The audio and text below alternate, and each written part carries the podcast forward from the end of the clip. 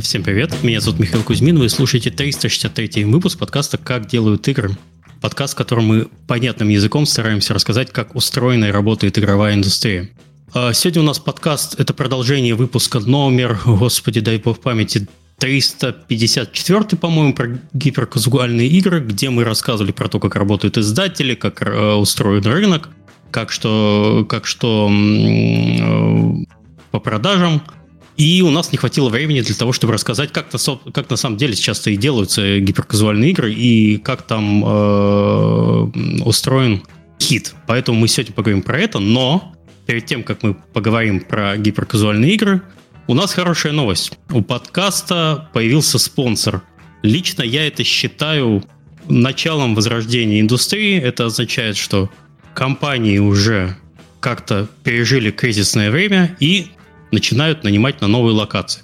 У нас э, в подкасте вообще очень хорошо работает HR-реклама, поэтому если вы интересуетесь, вот, пожалуйста, для вас полезная информация. Немного о нашем спонсоре Белка Games. Компания разрабатывает казуальные мобильные игры и сейчас ищет опытных геймдизайнеров и продюсеров. Проекты компании находятся в мировых классовых топах и своих нишах сторов. Команда ставит четкие цели, комбинирует дата-древен подход и доверие к своим экспертам – Ребята нанимают в Грузии, Черногории, Литве, Польше и на Кипре. И, конечно, помогают своей локации. Если ты любишь четкие задачи, амбициозные проекты и работу на результат, присоединяйся к Белка Games. Пиши на HR Белка Technology... Господи, Белка HR собачка белкотechnologies.com или ищи подходящую вакансию на странице компании в разделе «Карьера». Еще раз спасибо Белка Games за поддержку нашего подкаста. Не знаю, как для вас, для меня это очень много значит. Давайте по- перейдем к нашему выпуску, к нашим гостям. В гостях у нас сегодня целых четыре человека. С двумя из них вы уже знакомы. Это Иван Спижарский, Head of Publishing Freeplay. Можно уже включать микрофоны и говорить «Здравствуйте». Да, всем привет. А, Марк Крачин, Publishing Lead э, Supersonic Studios. Всем привет. Иван Смирнов, CEO Dats Games. Привет, привет. И Евгений Протасов, General Producer, тоже Dats Games. Всем привет. Давайте вкратце еще раз познакомимся с Иманом и Марком. И настоятельно рекомендую переслушать предыдущий выпуск э, про гиперказуальные игры, где были э, два этих наших гостя. Но еще раз слово. Иван, расскажи вкратце про себя и немножко про компанию.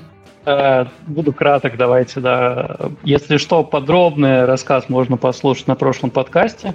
Я Head of Publishing Freeplay. Э, в гиперкэже я больше двух лет – всего в игровой индустрии уже, наверное, лет 16, и э, сейчас я э, руковожу отделом паблишинга во FreePlay. Мы э, работаем с крутыми, сильными командами, помогаем им выпускать проекты. Вот, собственно, кратко про нас. Теперь, наверное, слово Марку. Э, привет, Марк. Да, как сказал Иван, э, можешь посмотреть э, в прошлый подкаст. Там я более детально объясняю, кто я рассказываю, кто я. Паблишинг лид в Суперсонике. Суперсоник – это дивизия паблишинга издания игр Iron Source. Прошлого Iron Source, сегодня уже Unity. Мы занимаемся гиперказуальными играми. Э, и в том числе, как бы, то есть, э, и, изданием, э, изданием э, монетизация, и чтобы то не было как бы связано с этим в рамках самого Iron Source Unity. Вот. Сам по себе я в, в Суперсонике два с половиной года, два с половиной года в Гиперкеже, соответственно. Вот, до этого занимался монетизацией, сетками, э, waterfall'ами. Вот, то есть еще года три. Вот примерно мой скоп моего профессионализма в, этом, в этой индустрии. Э, Все. Спасибо. Э, Иван Смирнов. Да, всем, да, всем привет. Да. Всем привет, меня Иван зовут, я руковожу компанией Dot Games, мы тоже делаем гиперказуальные игры с 2020 года. До этого мы занимались, скажем так, много чем, собственно, играми я начал заниматься лет 13, то есть буквально моя первая работа была там младший тестировщик в игровой компании моего брата. А, и после этого я, перепробовав еще, скажем так, несколько направлений, а, постепенно пришел к своему бизнесу. Вот, моя первая студия занималась блокчейн-играми. Почему блокчейн? По очень простой причине. Я успел удачно зарубить несколько биткоинов и, собственно, думал, как их приумножить. Вспомнил, чем я как бы занимался в детстве, и, собственно, тогда мы запустили свою первую криптоигрушку Wizard Kingdom с imps.me. Вот. А в 2020 году, кое-как пережив 19 который был очень плохой э, для крипты, мы подумали, куда бы э, пивотнуться. Буквально из команды у меня там оставалось, наверное, человека три. Э, и тут мы обнаружили внезапно для себя рынок гиперказуальных игр. Ну, честно скажу, то есть я как бы давно в геймдеве, но игры на тот момент мы делать не умели. Вот. А тут э, представилась возможность игры делать, научиться, и в итоге мы смогли это превратить в успешный бизнес э, с офисами на Кипре, с основным офисом разработки в э, Тбилиси. Э, и сейчас мы, получается, занимаемся гиперказуальными играми уже э, в феврале будет э, три года, то есть два с половиной, даже больше лет. А сколько сотрудников в компании? Э, на данный момент 40. 40, окей. А как они распределены примерно? Половина у нас сейчас э, в Тбилиси, где-то 10 человек у нас осталось в России, потому что по разным причинам не могут э, уехать, и остальные у нас распределены по миру, то есть Таиланд, Украина и так далее. То есть у вас можно работать, по сути, удаленно? Да, да, конечно. Мы, а мы как раз запускались в феврале 2020 года, то есть аккурат до войны у нас чума была, да, вот аккурат под пандемию, соответственно, мы remote first всегда были. Круто, спасибо. Евгений? Всем еще раз привет. Э, я, собственно, к Dust Games присоединился чуть меньше, чем э, два года назад. Э, изначально я пришел в компанию на позицию гейм-дизайнера и, соответственно, со временем стал продюсером. Вот. До Dust Games у меня был опыт из геймдева немного фри-то-плея, а плюс еще успел поработать, э, ну, скажем так, в соло, э, успел создать несколько прототипов, работал тогда с Азуром. А, ну, собственно, также там по ППП, как многие тогда еще работали. Вот, собственно, э, до геймдева у меня была основная карьера, это классический digital, собственно, это различные SaaS-решения, мобильные приложения, как ну, бизнесовые, так и развлекательного характера. Еще успел в гембле поработать собственно, ну, много чем занимался, но вот на протяжении всей карьеры э, в проектах как-то тянуло больше на геймификацию, э, больше всего это интересовало, и, соответственно, так вот э, подсознательно, потихонечку, шаг за шагом получилось, что оказался здесь, вот, э, и, собственно, все нравится, все круто, как-то так. Окей, спасибо. С чего мы начнем? У нас довольно обширный план. Э, давайте с первого пункта. Какие правила хорошей гиперкэжуал игры можно э, определить? Что из этого заметно? Чем она считается, вот э, какая игра может считаться успешной? Люди офигели там от таких вопросов. Это, это, Которые денег заработает. Чем больше денег заработала игра, тем она успешнее. Хорошо, перефор, переформулирую вопрос. Э, возможно, он, возможно, он не, не долетел до середины подкаста. Какие составляющие должны быть в игре, чтобы она считалась, э, ну, то есть, чтобы она стала популярной? Без чего гиперкэжуал проект, э, ну, сто процентов не взлетит. Вот основные столпы, которые вы можете выделить. Я думаю, что это легко, наверное, сказать, и скажем, наверное, наверное, все согласятся, это, наверное, core геймплей, да? то есть, когда в игре есть интересный core, который держит саму игру вне зависимости ни от чего, ни от меты, ни от энд-секвенса, Сама, сама игра интересная. То есть я думаю, что, наверное, самый базовый залог любого успеха, то, что игра играбельная, она доставляет удовольствие. Как сама игра, а не как красивый там арт или снова так, та же самая развитая мета. Все эти, само собой, создают успешную игру, которая делает хорошие деньги, и, они, и это помогает, да, то есть это все обогащает, все, в принципе, обогащает механику. Когда механика работает хорошо, Э, само собой, там все лупы, level дизайна, я, то есть это тоже очень важно, да, но я думаю, то, что в каждой игре должен быть какой-то уникальный вот этот, этот, э, этот э, э, X-фактор, который по большому счету, видимо, механика, видимо, как сама игра. Это, наверное, мое мнение.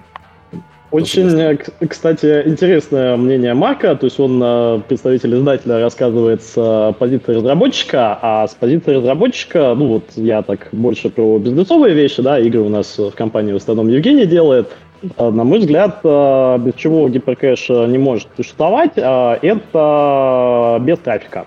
То есть, э, если у тебя не сходятся метрики, если у тебя не сходятся CPI, если у тебя не сходится retention, если у тебя не сходится playtime, то э, игрушка и не сложится. А при этом э, вариативность этого процесса, она достаточно большая. То есть у тебя могут быть и, например, то, что мы называем там гиперкором, да, то есть это вот игры с, все еще с рекламной монетизацией, но направленные на более долгосрочное удержание пользователя, и CPI у тебя там может быть совсем не гиперкэжевый, у тебя там может быть, э, ну там и бакс э, спокойно.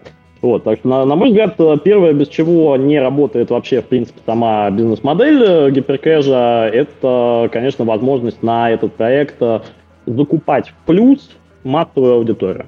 И, Евгений, есть что добавить со стороны разработки?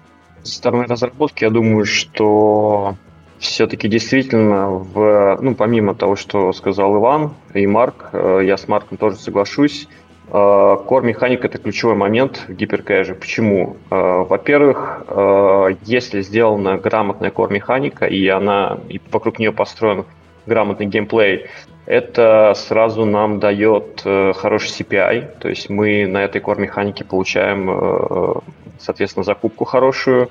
На core механике мы сразу можем получить ретеншн первого дня, оценить ее, собственно, ну, core, retention первого дня, он очень сильно на него влияет именно core. А, и что немаловажно, если а, у проекта очень сильный core, это означает, что игра репетативна, то есть не требуется вливание большого количества контента, это можно увидеть. То есть чем слабее кор у игры, э, тем больше контента, больше мет ее нужно наваливать, соответственно, чтобы удержать игрока там, ну, условно, до седьмого дня. И наоборот, э, можно сделать отличную кор-механику, сделать 5 уровней, зациклить их и получить ретеншн седьмого дня такой же с плейтаймом, такой же, как у игры, у которой уже там приличное количество меты, контента, всяких апгрейдов там и прочее, прочее, выстроенной прогрессии. Поэтому, конечно, если удается найти качественный кор, это вот именно как раз 80% успеха. Так что да, это ключевой момент, над чем командам стоит в первую очередь работать. А что фриплей про это думает? А, да, в общем, все спикеры правы. Ну, правы. Так. А, это действительно гиперказуальная игра предполагает, что а, эта игра направлена на широкую аудиторию, соответственно, это должен быть кор, который Э, интересен максимально широкому количеству людей и максимально хорошо их удерживает. И чем лучше все эти составляющие, тем лучше будет и CPI, и retention, и тем выше будет LTV в конечном счете. А, это именно справедливо для гиперкэш игр, которые, ну, в общем, определение жанра, по сути дела. А есть ли какой-то уже, я, ну, уточню вопрос. Э, гиперкэш рынку уже, давайте так, положим руку на сердце, года 4, наверное, да? Года 3-4. Нет, больше? Ну, плюс-минус. Можно про родителям гиперкэша можно Flappy Bird читать. Кто-нибудь mm. скажет вообще какой-нибудь Space Invaders. Поэтому тут okay. как бы можно, можно спорить. Хорошо, в том виде, в котором мы сейчас его имеем, давайте так. Э, э, когда на него, про него начали говорить на конференциях, я помню, это на Девгаме к тебе подходил какой-то паренек такой, показывал игрушку простую, говорит, а я на ней зарабатываю столько, сколько ваша компания вместе взята, и пошли вы все нафиг. Вот примерно в таком состоянии, ну, вот там год 3-4 было.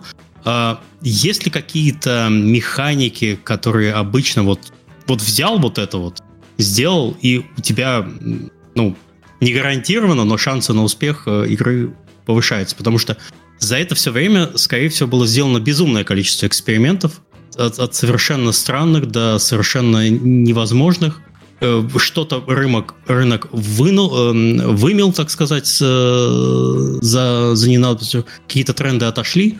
Сейчас что актуально? Какие механики? И вот давайте, может быть, пофантазируем немного. Вот, э, что сейчас взять, объединить и получить э, такой с прицелом на стопроцентный хит.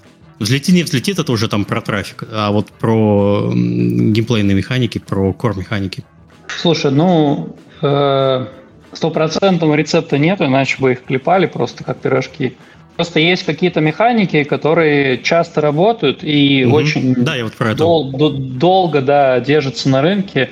Э, самые разные. Можно, например, взять веревочки и физика веревочек. Да, очень залипательная механика с веревочками, проекты про них там выходят, выходили, будут еще выходить.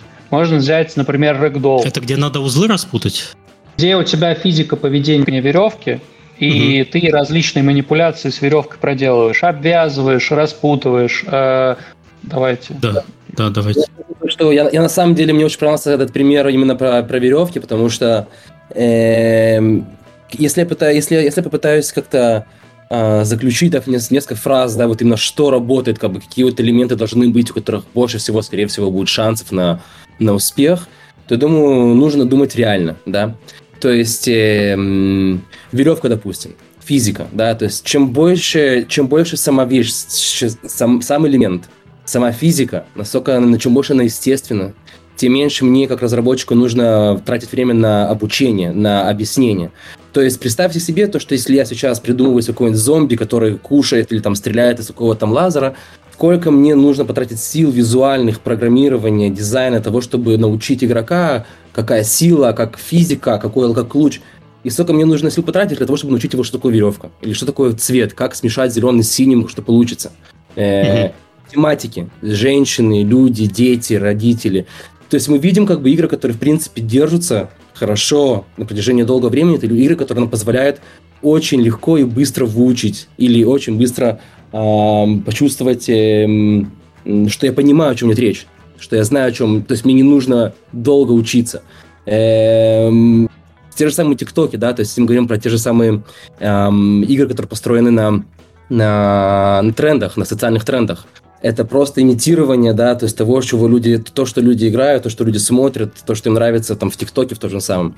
Поэтому у игры, чем больше у нее эм, но чем больше она, она, она на земле, она, она принижена, она, она, она, она передает или разговаривает э, элементами, факторами, которые мне знакомы больше всего, игроку, тем легче будет э, э, быть понятным многим, да, детям, взрослым.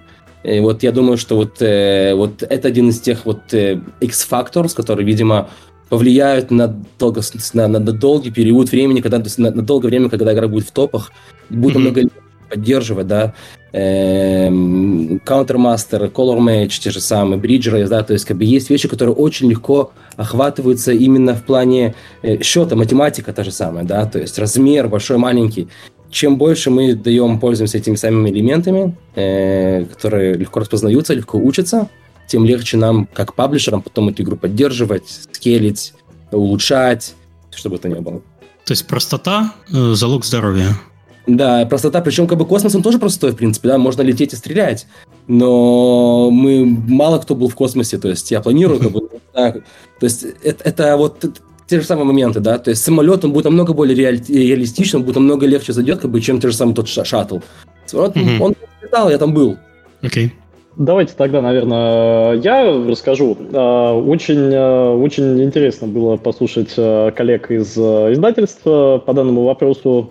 А, но тут а, сделаю маленькую ремарочку, то есть а, издатели заинтересованы в чем? То есть у них очень много разработчиков, к ним приходят, и они условно там, ну, тестируют там каждые там тысячу прототипов в месяц, и из них выбирают свой ну, ну который просто покажет метрики. Остальные как бы прототипы, ну вот издатель там потратил там буквально 300 долларов э, на э, каждый тест и закрыл, да, там для разработчика это может он 3 месяца там этот проект делал, а у издателя 300 баксов, нет, все, э, товарищ, иди дальше. Вот, поэтому здесь издатели, конечно, задают немного абстрактные тренды. Скажем так, в личном диалоге с ними они гораздо-гораздо более конкретные, что Иван, что Марк, и могут подсказать вот прямо конкретно, что сейчас стреляют на рынке. Поэтому э, я бы так сказал, то есть э, рынок, он постоянно эволюционирует, э, то есть каждый год э, это появляются какие-то субжанры гиперкэжа.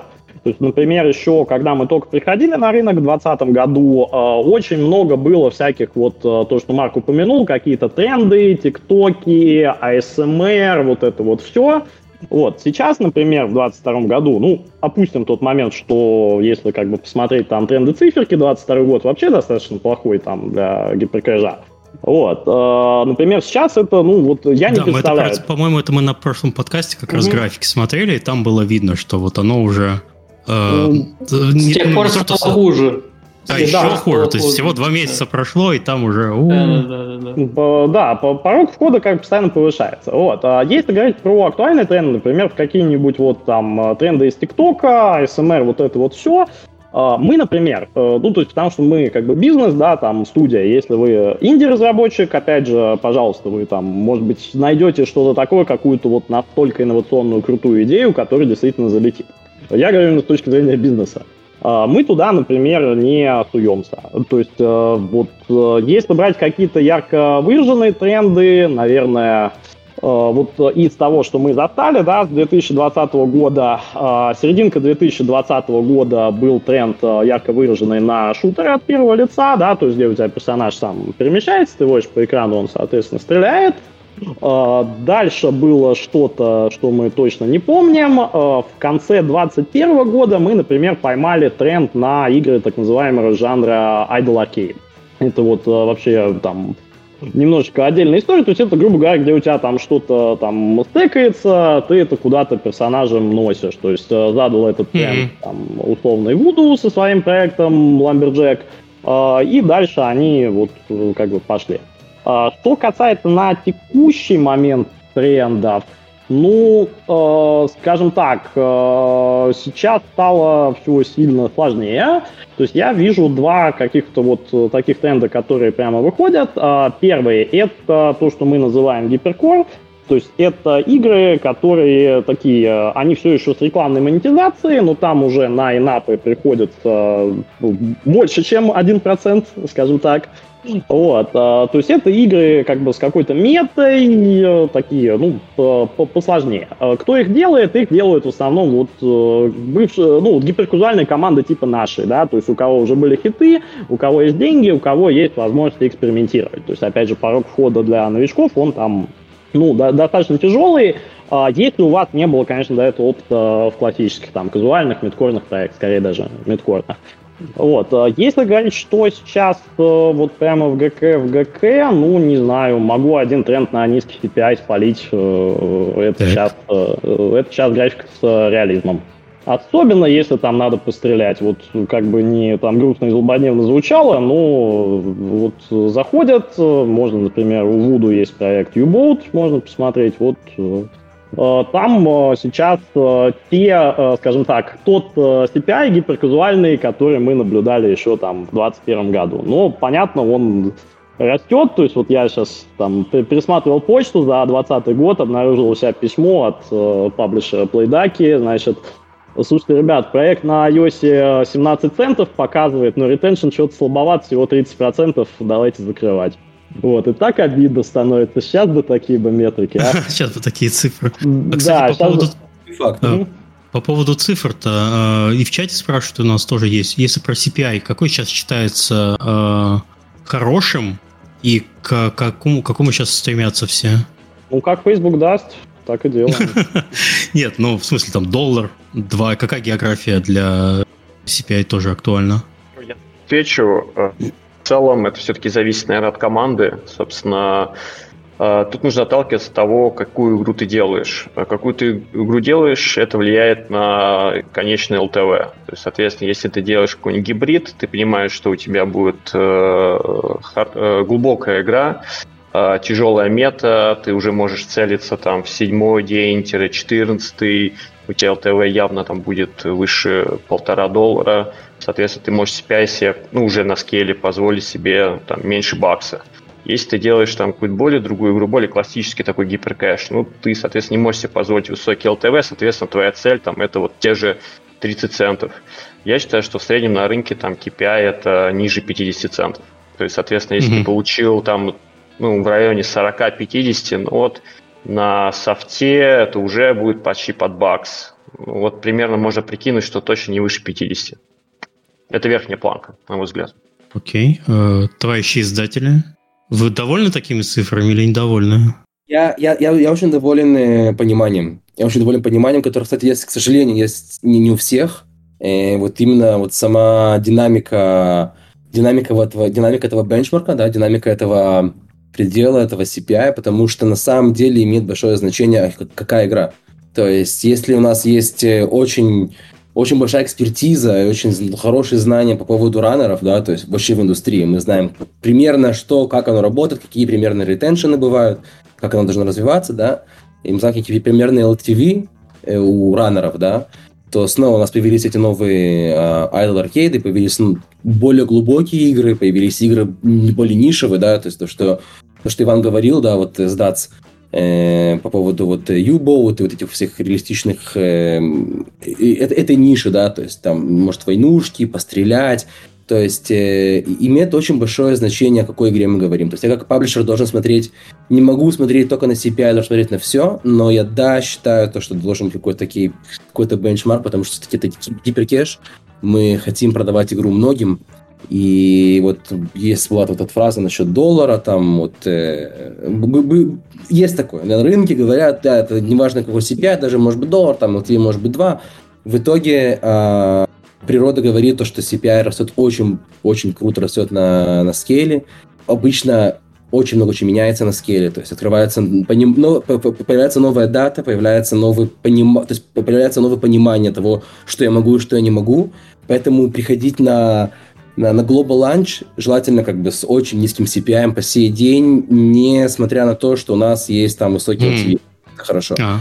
И, и вот 50 центов CPI, я бы сказал, что это, конечно, наверное, очень такой верхний а, бенчмарк для какой-то уверенности. Это может быть не бенчмарк для начала работы, для итерации, но для уверенности в том, что у тебя что-то интересное, я бы сказал, 50 трибун это, это, это, это, уже, это уже немножко высоко, немножко. Вот, но... Я бы тут, э, с позволения, Марк, э, немножко дополню твою мысль. А у нас, например, как бы три CPI, которые мы смотрим. Первый – это первичный тест, э, второй – это soft launch, и третий – это уже global launch. То есть, если, ну, то есть, как бы на первичном тесте все-таки э, там, ну, больше 35 центов это уже плохо. На умеренном софте, да, то есть когда мы там хотя бы 300 баксов в день заливаем, ну, 50 центов еще окей, то есть он как бы на глобале там в космос не улетит. Скорее всего, то есть мы так можем предполагать. Вот. Э, и на глобале у тебя вполне может быть э, там история, ну, на мой взгляд, то есть вот э, там анализируя там четыре проекта, которые у нас приносили реально деньги, да, которые мы запустили, то есть всего у нас их там как бы семь, которые там грозят, приносят профит, ну, которые приносят хоть какие-то деньги, их четыре. Вот. А там а, скорее история это 65-60 э, центов это идет закупка, и 80 э, центов это ЛТВ, там ну, не, не LTV, а как это, ARPU 30 дня, да, то есть вот как бы, ну, LTV 30 дня это можно назвать, ну, так, не совсем правильно с точки зрения метрик. Вот, а поэтому тоже CPI это как бы нечто такое, что, что меняется.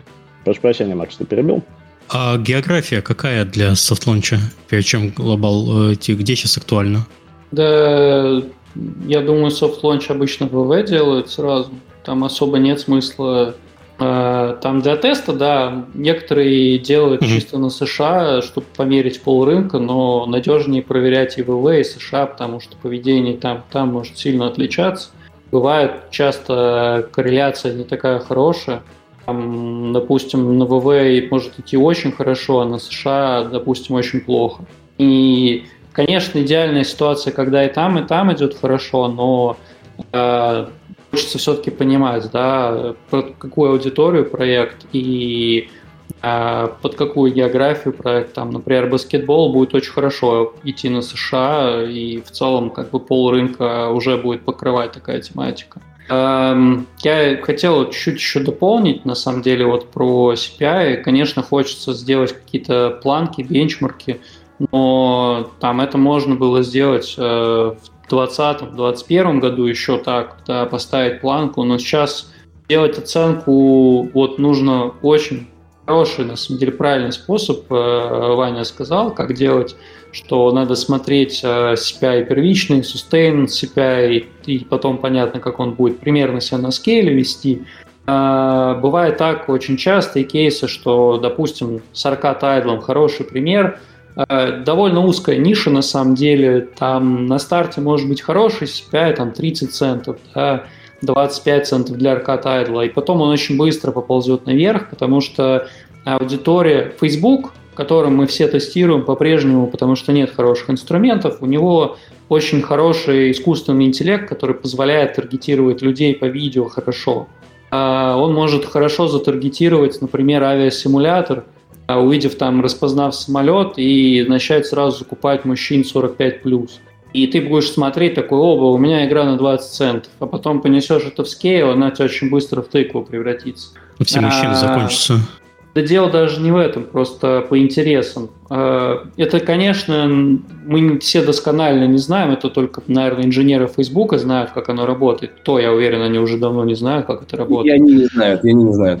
Да, а, но тем не менее, Facebook очень хорошо умеет декомпозировать видео и таргетировать их, поэтому бывает очень часто, что хороший CPI вначале там будет ложно-положительный. С реализмом, кстати, отчасти это тоже работает, то есть реалистичная графика, она действительно имеет очень низкий CPI на старте, но также очень часто бывает, что этот CPI быстро растет. А, это уже зависит от тематики, хотя вот э, Ваня правильно сказал, что это как бы один из таких, одна из таких ниш потенциально интересных, а, но это не сказать, что там золотая жила, вот, там еще нужно уметь работать и делать проекты, потому что, например, абстрактные пазлы ты в реализме не сделаешь. Но закончу мысль. В общем, э, для того, чтобы адекватно оценить проект, нужно померить не только на Фейсбуке, не только в долгосроке, но еще посмотреть его, например, на Unity. А, мы часто тесты делаем на Unity сразу после Фейсбука для того, чтобы понять, там, на каких бедах он будет плавать. А, ну, желательно посмотреть проект в других сетках э, и посмотреть на аудиторию, посмотреть на то, как э, вообще вся ведет эта аудитория.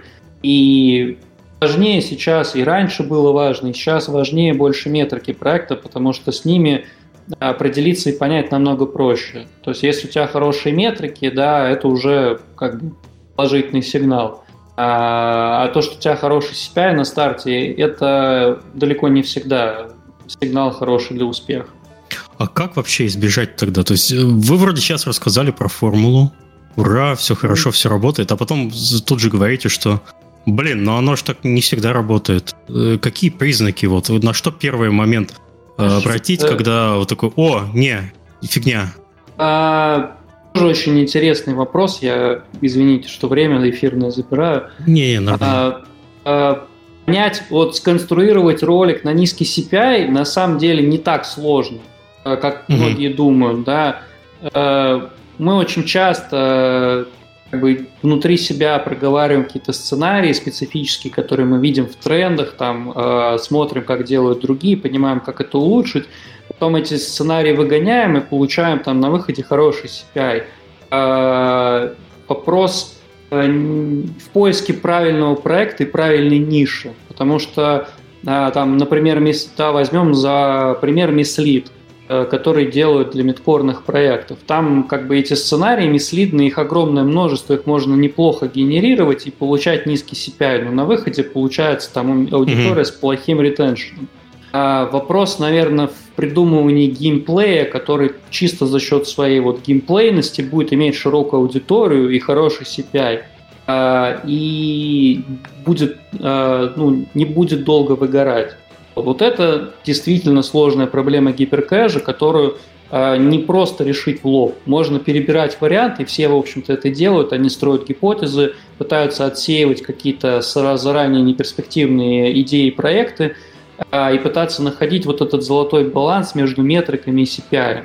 И потом проверять эти гипотезы. Какие-то проходят проверку, какие-то нет. Вот кто лучше всего умеет это делать, да, тот и в итоге ближе всего будет находиться к хиту. Понимает закономерности, понимает, что нужно аудитории, понимает э, текущие тренды, что может зайти. Да, там рынок чувствует, дышит им, вот буквально играет во все, что выходит. Э, очень хорошо понимает, какие геймплей можно превратить в долгосрочный ретеншн нормально, какие, например, будут быстро выедаться, а, какие будут хорошо себя продавать, а какие продать сложно, и там, соответственно, нужно там с костылями искать нормальный CPI. Вот. Э, вся сумма этих знаний, ее нельзя разложить прям по каким-то конкретным советам и сказать, вот это заходит, а вот это нет. А можно отсечь, наверное, заранее неперспективные направления, но в целом вот какого-то золотого рецепта нет. Есть, э, э, есть люди, которые могут большое количество плохих вариантов отсеять и попытаться найти хороший и будут ближе к этому, но это все равно какой-то фактор там успеха, хорошей мысли, там, правильное сочетание, доведение всего-всего-всего. Вот. И вот это вот, как бы, наверное, такой э, вариант, как сделать хит. Да, пробовать, отсеивать, э, понимать рынок, э, искать э, те варианты, которые работают, и правильно их комбинировать. И понимать, что нужно аудитории. Тут, э, с позволения, да, дополню немного Ивана. Э, в целом, э, да, Прямо хорошо, согласен, немножечко абстрактно. Давайте вернемся чуть-чуть э, к CPI. Э, CPI проще, на самом деле, сбросить, э, чем получить проект с хорошим долгосрочным ретеншеном. Потому что, чтобы сбрасывать CPI, у Ивана, у Марка, я думаю, у каждого минимум человек по 10 сидит в креативном отделе, а может быть и там больше. Э, так что здесь, э, если даже у вас там получилось что-то такое, что там Э, не, не туда, не сюда, то есть э, как бы его всегда, если у вас э, хороший ред, его всегда можно довести, и э, паблишер уже это, ну, его проблема, то есть как бы паблишер говорит, окей, CPI 50 баксов, но зато, ребят, у вас, ой, 50 баксов, простите, 50 центов, но зато, ребят, у вас... Сердце схватились. Да-да-да, оговорился. Но зато у вас и ЛТВ как бы нормальненькие, там, под полтора, по два бакса. Вот, э, да, ну, как бы будет расти на скеле, но а, у паблишера есть креативная команда, которая будет сидеть и которая будет, соответственно, этот mm-hmm. момент гостить, чтобы у вас CPI в эти полтора бакса не превратился, а держался там в районе 80 центов, не знаю. Mm-hmm. А, а еще такой вопрос.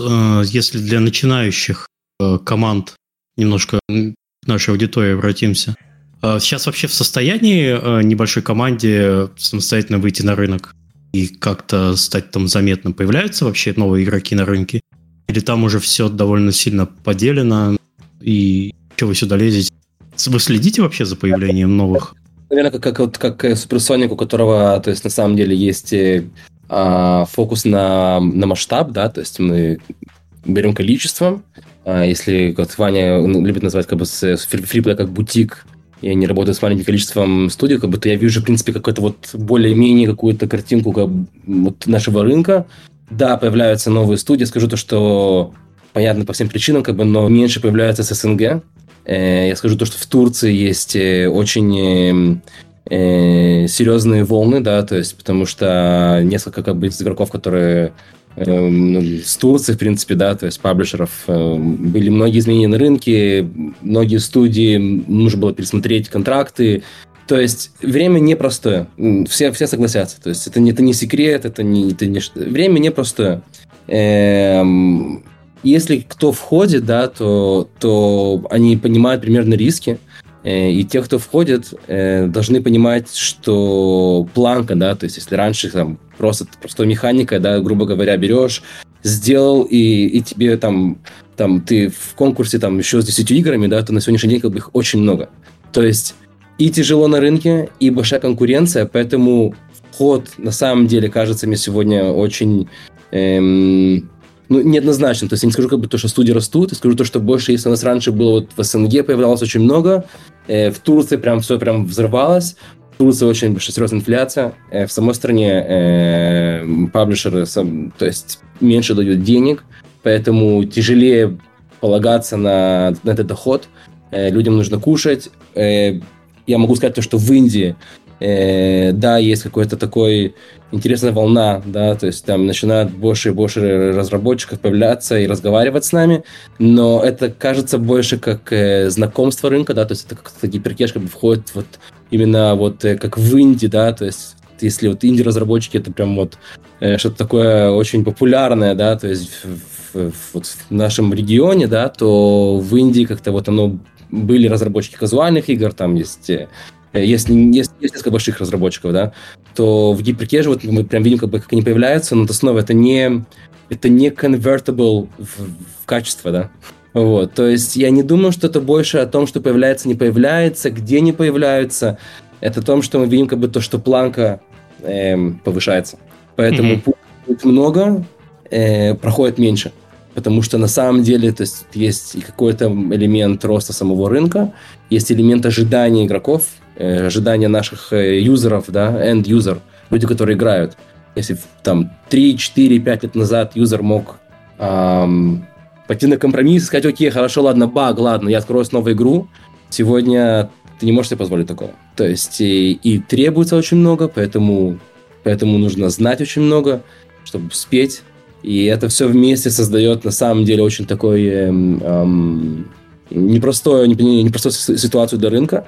Я думаю, то, что вот э, Ваня вот с Датса, который вот, в принципе, общается со своими коллегами, вот, наверное, может больше сказать. Я думаю, то, что... Да, мне есть тут, Марк, дополнить. А, по СНГ, по Турции, то есть э, очень много народу как бы очень э, ну, большое количество сокращений сейчас в студиях. Э, некоторые студии целиком к нам приходят всем составом на собеседование.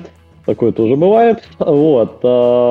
Значит, что было раньше? То есть вот когда мы заходили с Женей на рынок, вот Женя упоминал, да, когда знакомились, что он работал по ППП. А, сейчас с этим стало хуже. А, то есть издатели как бы прекратили давать деньги за просто так, потому что, как сказал Марк, э, они поняли, что количество не всегда переходит в качество. Вот. А, то есть, э, если раньше ты мог условно, там, не умея делать игр сам, э, нанять двух разработчиков, там, одного геймдизайнера, и они у тебя делали там 5 э, прототипов в месяц э, в состоянии постоянного кранча, но за каждый прототип тебе издатель платил 3000 долларов. А ты на все зарплаты на этих там троих человек, ты тратил там, не знаю, по меркам СНГ вот э, там до военного в России там ты мог там за, за 6 тысяч долларов там забирал себе остальные деньги, да? Mm-hmm. Вот, то сейчас э, это уже, ну, я, я знаю примеры таких студий, да, там вот. Сейчас это, конечно, так уже работать не будет. А, при этом есть а, в 22 году тоже примеры мне там показывали ребят, которые просто приходят вот инди-разработчики буквально с нуля с классной идеей, и что-то там к топовому паблишеру стучатся, присылают на тест, и фигак оно полетело. Вот, то есть, если вам, ну, как бы, надо кормить там условно только себя, то это не проблема. Делать сейчас бизнес, запускать студию без, э, там, без какого-то портфеля, без э, какого-то нормального финансирования, э, это ну, бесполезняк, то есть как бы издатель на такую студию денег никогда не даст, это надо понимать. Ну, за исключениями того, что вы уже как бы там в гиперкэже работали, вот там понимаете, кого приводите. И то, э, тоже не факт, что вам издатель что-то даст на содержание команды чисто самой по себе. То есть, э, скорее надо искать откуда-то деньги э, там, ангельские, не знаю, там, Friends, Family and Fools и так далее, э, и запускаться, если вы хотите делать команды. Если вы работаете один, а, наверное, тогда же сейчас легче в 22 году, если у вас хороший издатель, который вас поддерживает, вот, э, почему бы и нет, можно, можно и так. И, и, и я еще добавлю тоже, то есть ты говоришь, деньги, это, это, очень, это на самом деле очень все правильно. Э, и вместе с этим как бы у тебя могут быть деньги, но не, но не быть знаний. То есть на самом деле очень много талантливых студий там, то есть out there. Очень много хороших, талантливых, на самом деле классных студий, которые, то есть не имея какой-то базы, не имея какого-то там тоже, тоже, тоже страсти к играм, а, вот ты хочешь делать бизнес, это вот я не знаю, насколько вот именно вот это вот стоит подходящая тут ниша. На самом деле. Ну, да, да, э, согласен. То есть вот э, когда я заходил, это просто очень хорошо легло. Э, тем более, скажем так, нам было ну, то есть наш как бы английский инвестор это холдинг DatTeam, который занимаются арбитражом трафика, аффилиат маркетингом, поэтому не проблема было объяснить им, что трафик подешевле закупили, из игры подороже продали. Вот. То есть у вас почти у получается это... стратегический инвестор, то есть тот, кто да. разбирается в теме. Ну, фактически да. А при mm-hmm. этом, при этом а, мы сейчас работаем с издателями. А, почему? Потому что пытаться порваться на два фронта э, это достаточно тяжело, либо это требует э, запихивать вообще во все щели деньги. А тушить э, пожар деньгами тоже такое как бы себе удовольствие. Вот, поэтому мы сейчас, например, концентрировались на работе вот там с э, э, двумя-тремя, скажем так, паблишерами. С каждым у нас работает отдельная команда со своим продюсером, и вот в целом мы всем довольны. Вот это, кстати, интересный кейс. В моем мире очень сложно э, работать с несколькими паблишерами. Это вообще нормальная ситуация, когда... Э, смотрю, Марк заулыбался, когда одна команда... Э, паблишеры не ревнуют, потому что, понимаете, у всех своя экспертиза, и в целом такое вот... Э, смешивание это очень приоритетов. полезно, я больше скажу. Это, во-первых, у вас это полезно получается. Я просто не представляю себе... С моей точки зрения, я противник эксклюзивных договоров и, в общем, ну, угу. политики, что а, было, может быть, актуально там года два назад, но сейчас с точки зрения команды, я говорю контрпродуктивно, как относительно издательства, но с точки зрения команды важно диверсифицировать риски и важно учиться. А, разные издатели работают по-разному, и если у вас большая команда, то вам логичнее а, работать, пробовать, да, там учиться у разных, с кем-то вас обязательно понравится, с кем-то нет – и если вы крупная команда, то вам важно диверсифицировать риск. Если mm-hmm. вы маленькая команда, работать с одним издателем, ну, средний, это оправдано в чем-то. Но только если вы в нем уверены на 100%, что, скажем, завтра, да, вы не разойдетесь. Вот. И сейчас издатели, ну, как бы, учитывая сложность на рынке, это доверие там не, не у всех может вообще, в принципе, сложиться. Поэтому с точки зрения команды такой, как DATS, это действительно правильная стратегия – обучение, диверсификация рисков и, ну, как бы с возможностью кросс-обмена опытом в данном случае. Угу. Вот. Я еще Евгений, дополню. Да, вот да, я, я хотел сказать, дополнить. Ев, Евгению хотел сказать, что типа, если ты чувствуешь, что надо сказать, перебивай этих товарищей, потому что они. А я, я, я вот когда чувствую, я сразу перебиваю, да. Хорошо, давай. Проблем нет. А, я хотел сказать, на самом деле тут история такая, какой ты в студии выстраиваешь портфель издателей, да, то есть угу. если а, подходы издателей к э, гиперказуальному рынку, они схожи, то, собственно, ну, там, ну, такая себе история, на мой взгляд. Гораздо интереснее работать с издателями, у которых противоположный подход, и которые, э, у которых саб-жанры, соответственно, не пересекаются. А, например, там один издатель это более классический ГК-подход, где мы ищем, э, ну, условно, игры, которые классические, там, окупаемость там на третий день. А другой издатель, например, это HLTV продукты, где мы смотрим окупаемость э, там, после седьмого дня и целимся, если не в 30-й. Это совершенно разные два подхода. Это совершенно разные пайплайны при производстве прототипов, это совершенно разные итерации, и вот ну, все разное. Соответственно, тут, конечно же, мы говорим о диверсификации, но в том числе как бы щупаем разные истории, где комфортнее команде работать. Потому что есть там геймдизайнеры, которых, у которых развита очень хорошо идеация, они очень творческие, они могут э, засыпать тебя идеями, э, можно генерировать различные инновационные продукты, ну, стараться, в всяком случае. А есть геймдизайнеры, которые более, ну, такие, скажем, э, из медкора, которые привыкли делать все может быть, чуть дольше, но качественный. У них очень хорошо все с балансом, у них все хорошо с, э, с пониманием э, конкурентного геймдизайна, с пониманием конкурентной графики. Это совершенно другие продукты. То есть вот интересно, соответственно, пробовать себя в разных местах, смотреть. Ну и, соответственно, у нас команды соответствующие, да, то есть если мы работаем там с одним издателем, э, и команды, то есть и геймдизайнеры, и разработчики заточены под работу с этим издателем. С другим, э, у которых более сложные комплексные проекты, там, соответственно, свои команды сидят, которые соответствующая экспертиза, либо они там ну, на каком-то стадии обучения находятся.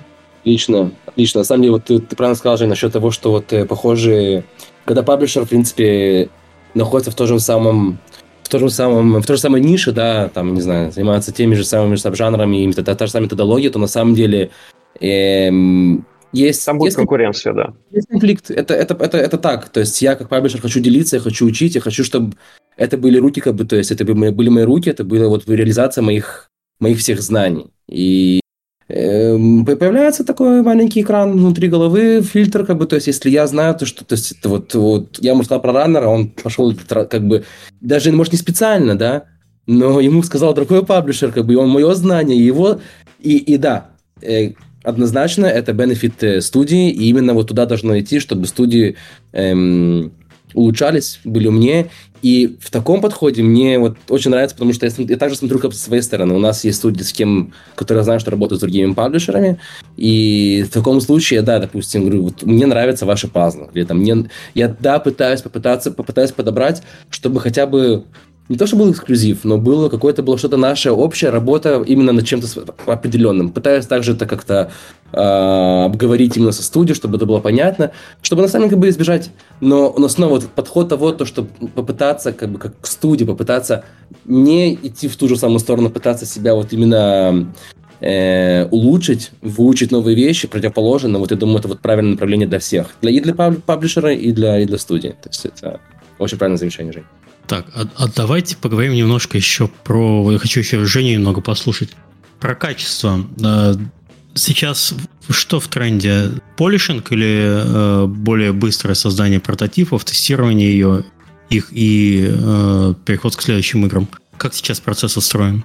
А, на самом деле я думал над ответом на этот вопрос, и э, тут, мне кажется, мне особо сказать нечего, потому что я не понимаю, о каком качестве говорят. То есть э, что вы не мы, мы стараемся всегда, ну, мы стараемся всегда делать качественно. Э, ну, как сказать, то есть э, на полиш всегда времени мало. Это классика. Вот, соответственно, история такая, что если у тебя команда там какой-то, например, начинает свой путь, или ребята вас там джуны, или там стремя, или медлы стремятся там соответственно, повышать скиллы. Наверное, вот тут стоит говорить, да, то есть о том, что нужно делать э, там, э, более красивую анимацию, более плавную, ну, вот все эти истории, да, э, более mm-hmm. качественную графику, а механики, там, боль, ну, если мы говорим про стрельбу, да, это стрельба, например, сразу с разрушением каким-то. Там не банальным, там, который обычно делают, а с, там, с по слоям, например, какую-нибудь.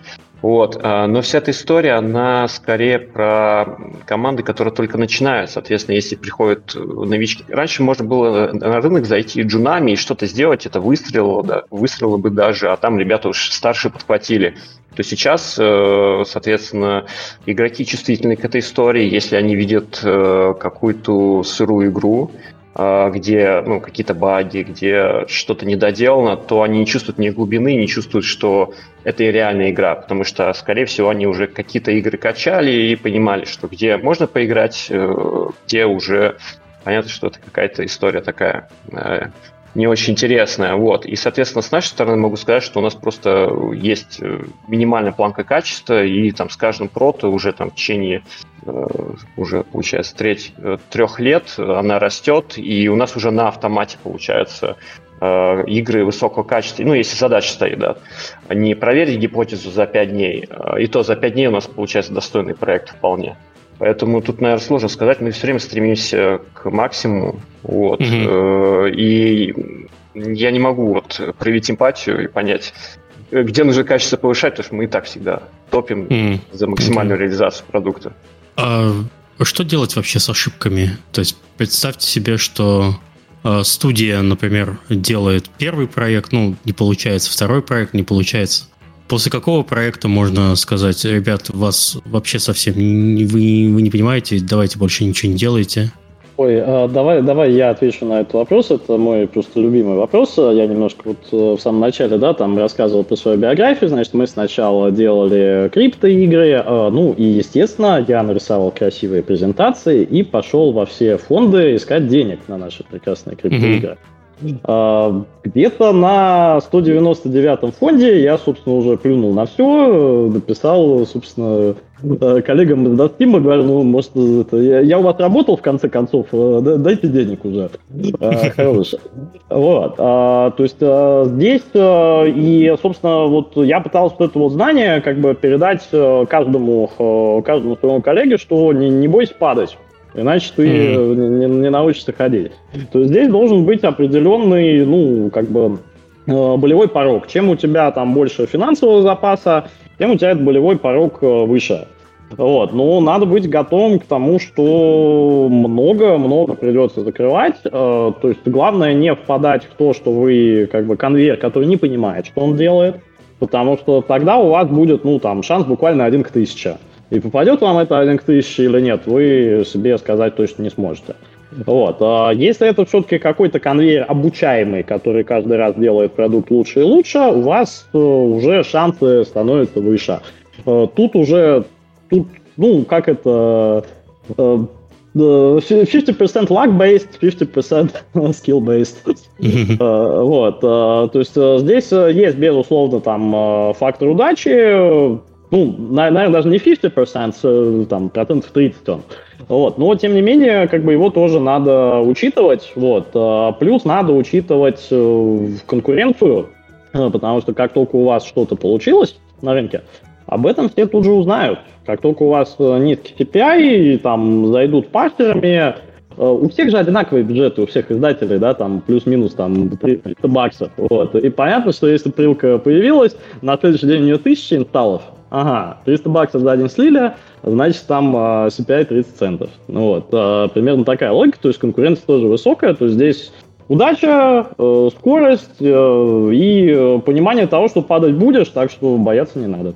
Ну, а в целом есть какая-то статистика, вот э, на какой, на какой игре э, средняя команда по рынку наконец-то э, выдает что-то полезное?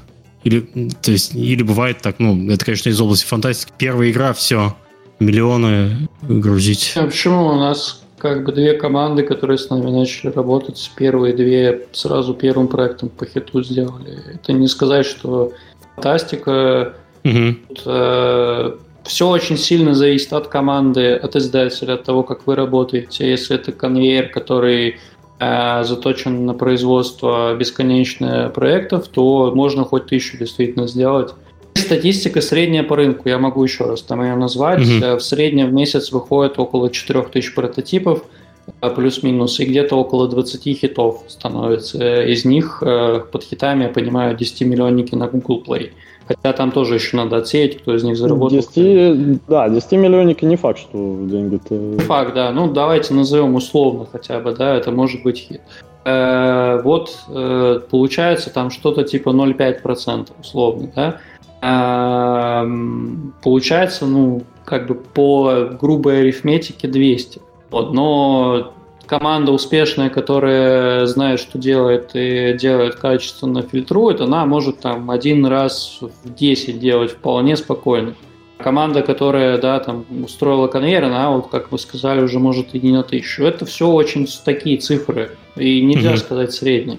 Это надо Давайте... вот реально да, э, да, давайте я вам э, другую циферку назову. Э, вот э, так, если в деньгах брать, э, ну, предположим, что они у вас есть, вы, соответственно, можете брать персонал с рынка, увольнять персонал с рынка, у вас есть там какой-то здравый смысл и понимание, да, что вы делаете. Э, я бы сейчас оценивал примерно в полмиллиона э, один гиперказуальный хит, который вам на двоих создателям принесет э, 2 миллиона в течение года. А, если у вас с издателем 50-50, а, соответственно, ну вот считайте маржа X2. Это такие цифры очень умозрительные, но вот это вот э, примерно наша арифметика, примерно как мы считаем там э, бизнес-модель. Э, полмиллиона, это я имею в виду, естественно, с, со всеми тестами, то есть это там, ну, условно, команда за полтос, которая в течение 10 месяцев вам гарантированно выпускает хит. Вот примерно так. Окей. Mm-hmm. Okay. Ну, с учетом того, что, понятно, вы как бы там эту команду там, то есть э, за, 50, за 50 можно нанять 50 джунов. Ну, это, это не тот вариант, это точно не тот вариант. Не делайте так, пожалуйста. Я еще дополню по поводу э, вот этой истории с 10 проектами. Э, тут, в принципе, нужно понимать, э, в каких э, сабжанрах, с какими механиками работает э, та самая команда. Соответственно, если геймдизайнер вместе с разработчиками сначала сделали первый проект пазл, второй рандер, третий шутер, четвертый там еще что-то, то им каждый раз нужно заново э, изучать вообще эту историю, смотреть, что было уже на рынке, а вообще, что такое раннер, э, где там самый главный, какие там KSP, ключевые моменты, да, какой можно сделать USP, на чем э, можно построить retention, где CPI, и в каждой нише, э, в каждом сам, ну давайте нише говорить, в каждой нише э, там свои истории, свои приколы. Соответственно, э, если скакать от одной ниши к другую, то нет никакого накопления опыта. нет, согласен, то есть есть геймдизайнеры талантливые, которые могут сразу сходу все определить вместе со своими продюсерами, но если брать среднее, скажем так, по рынку, то гораздо интереснее копить этот опыт. То есть если ты делаешь раннеры, ну, сделай 10 раннеров. То есть на там, например, третий раннер, четвертый, ты уже вместе с паблишером поймешь, там, э, где искать э, Э, продуктовые метрики, где искать CPI.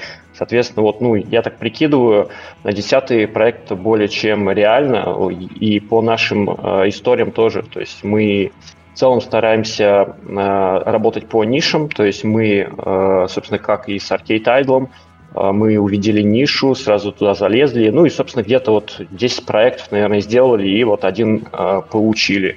А дальше мы отработали другую нишу, тоже вот если так грубо оценить, там, может быть, ну, от, от 9 до 13 проектов, из них там один проект, там, софт вышел. То есть примерно, mm-hmm. на самом деле, это, ну, цифра 10 какая-то вот э, достаточно правдивая, вот, но с учетом того, что команды, ну, фигачат именно на эту историю. То есть сначала они вообще ничего не понимают, у них там CPI может быть там выше двух баксов, э, игра вообще не играется, playtime низкий, как как что тут вообще делать. Э, со временем они уже там второго, третьего прототипа понимают свои ошибки и начинают уже работать стабильно. И я вот вижу, что на вот после третьего прототипа ты уже знаешь, какой CPI будет 100%. То есть вопрос, то есть, э, ну, средний CPI. Ты точно знаешь, вопрос, будет ли он низкий или нет. Э, retention ты тоже же сразу знаешь, то есть стабильно 30% у тебя будет на любом продукте, чтобы ты не сделал. Ты уже думаешь о том, как сделать его выше.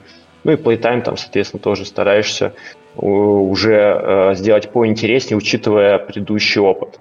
Вот, э, поэтому, ну, вот наш подход такой, что мы стараемся работать по направлению, отработать его там и, соответственно, двигать дальше. Но это не отменяет того, что есть некий R&D отдел, который пробует различные истории, достаточно рисковые, инновационные, то есть стараемся, ну, как уже я говорил, диверсифицировать все.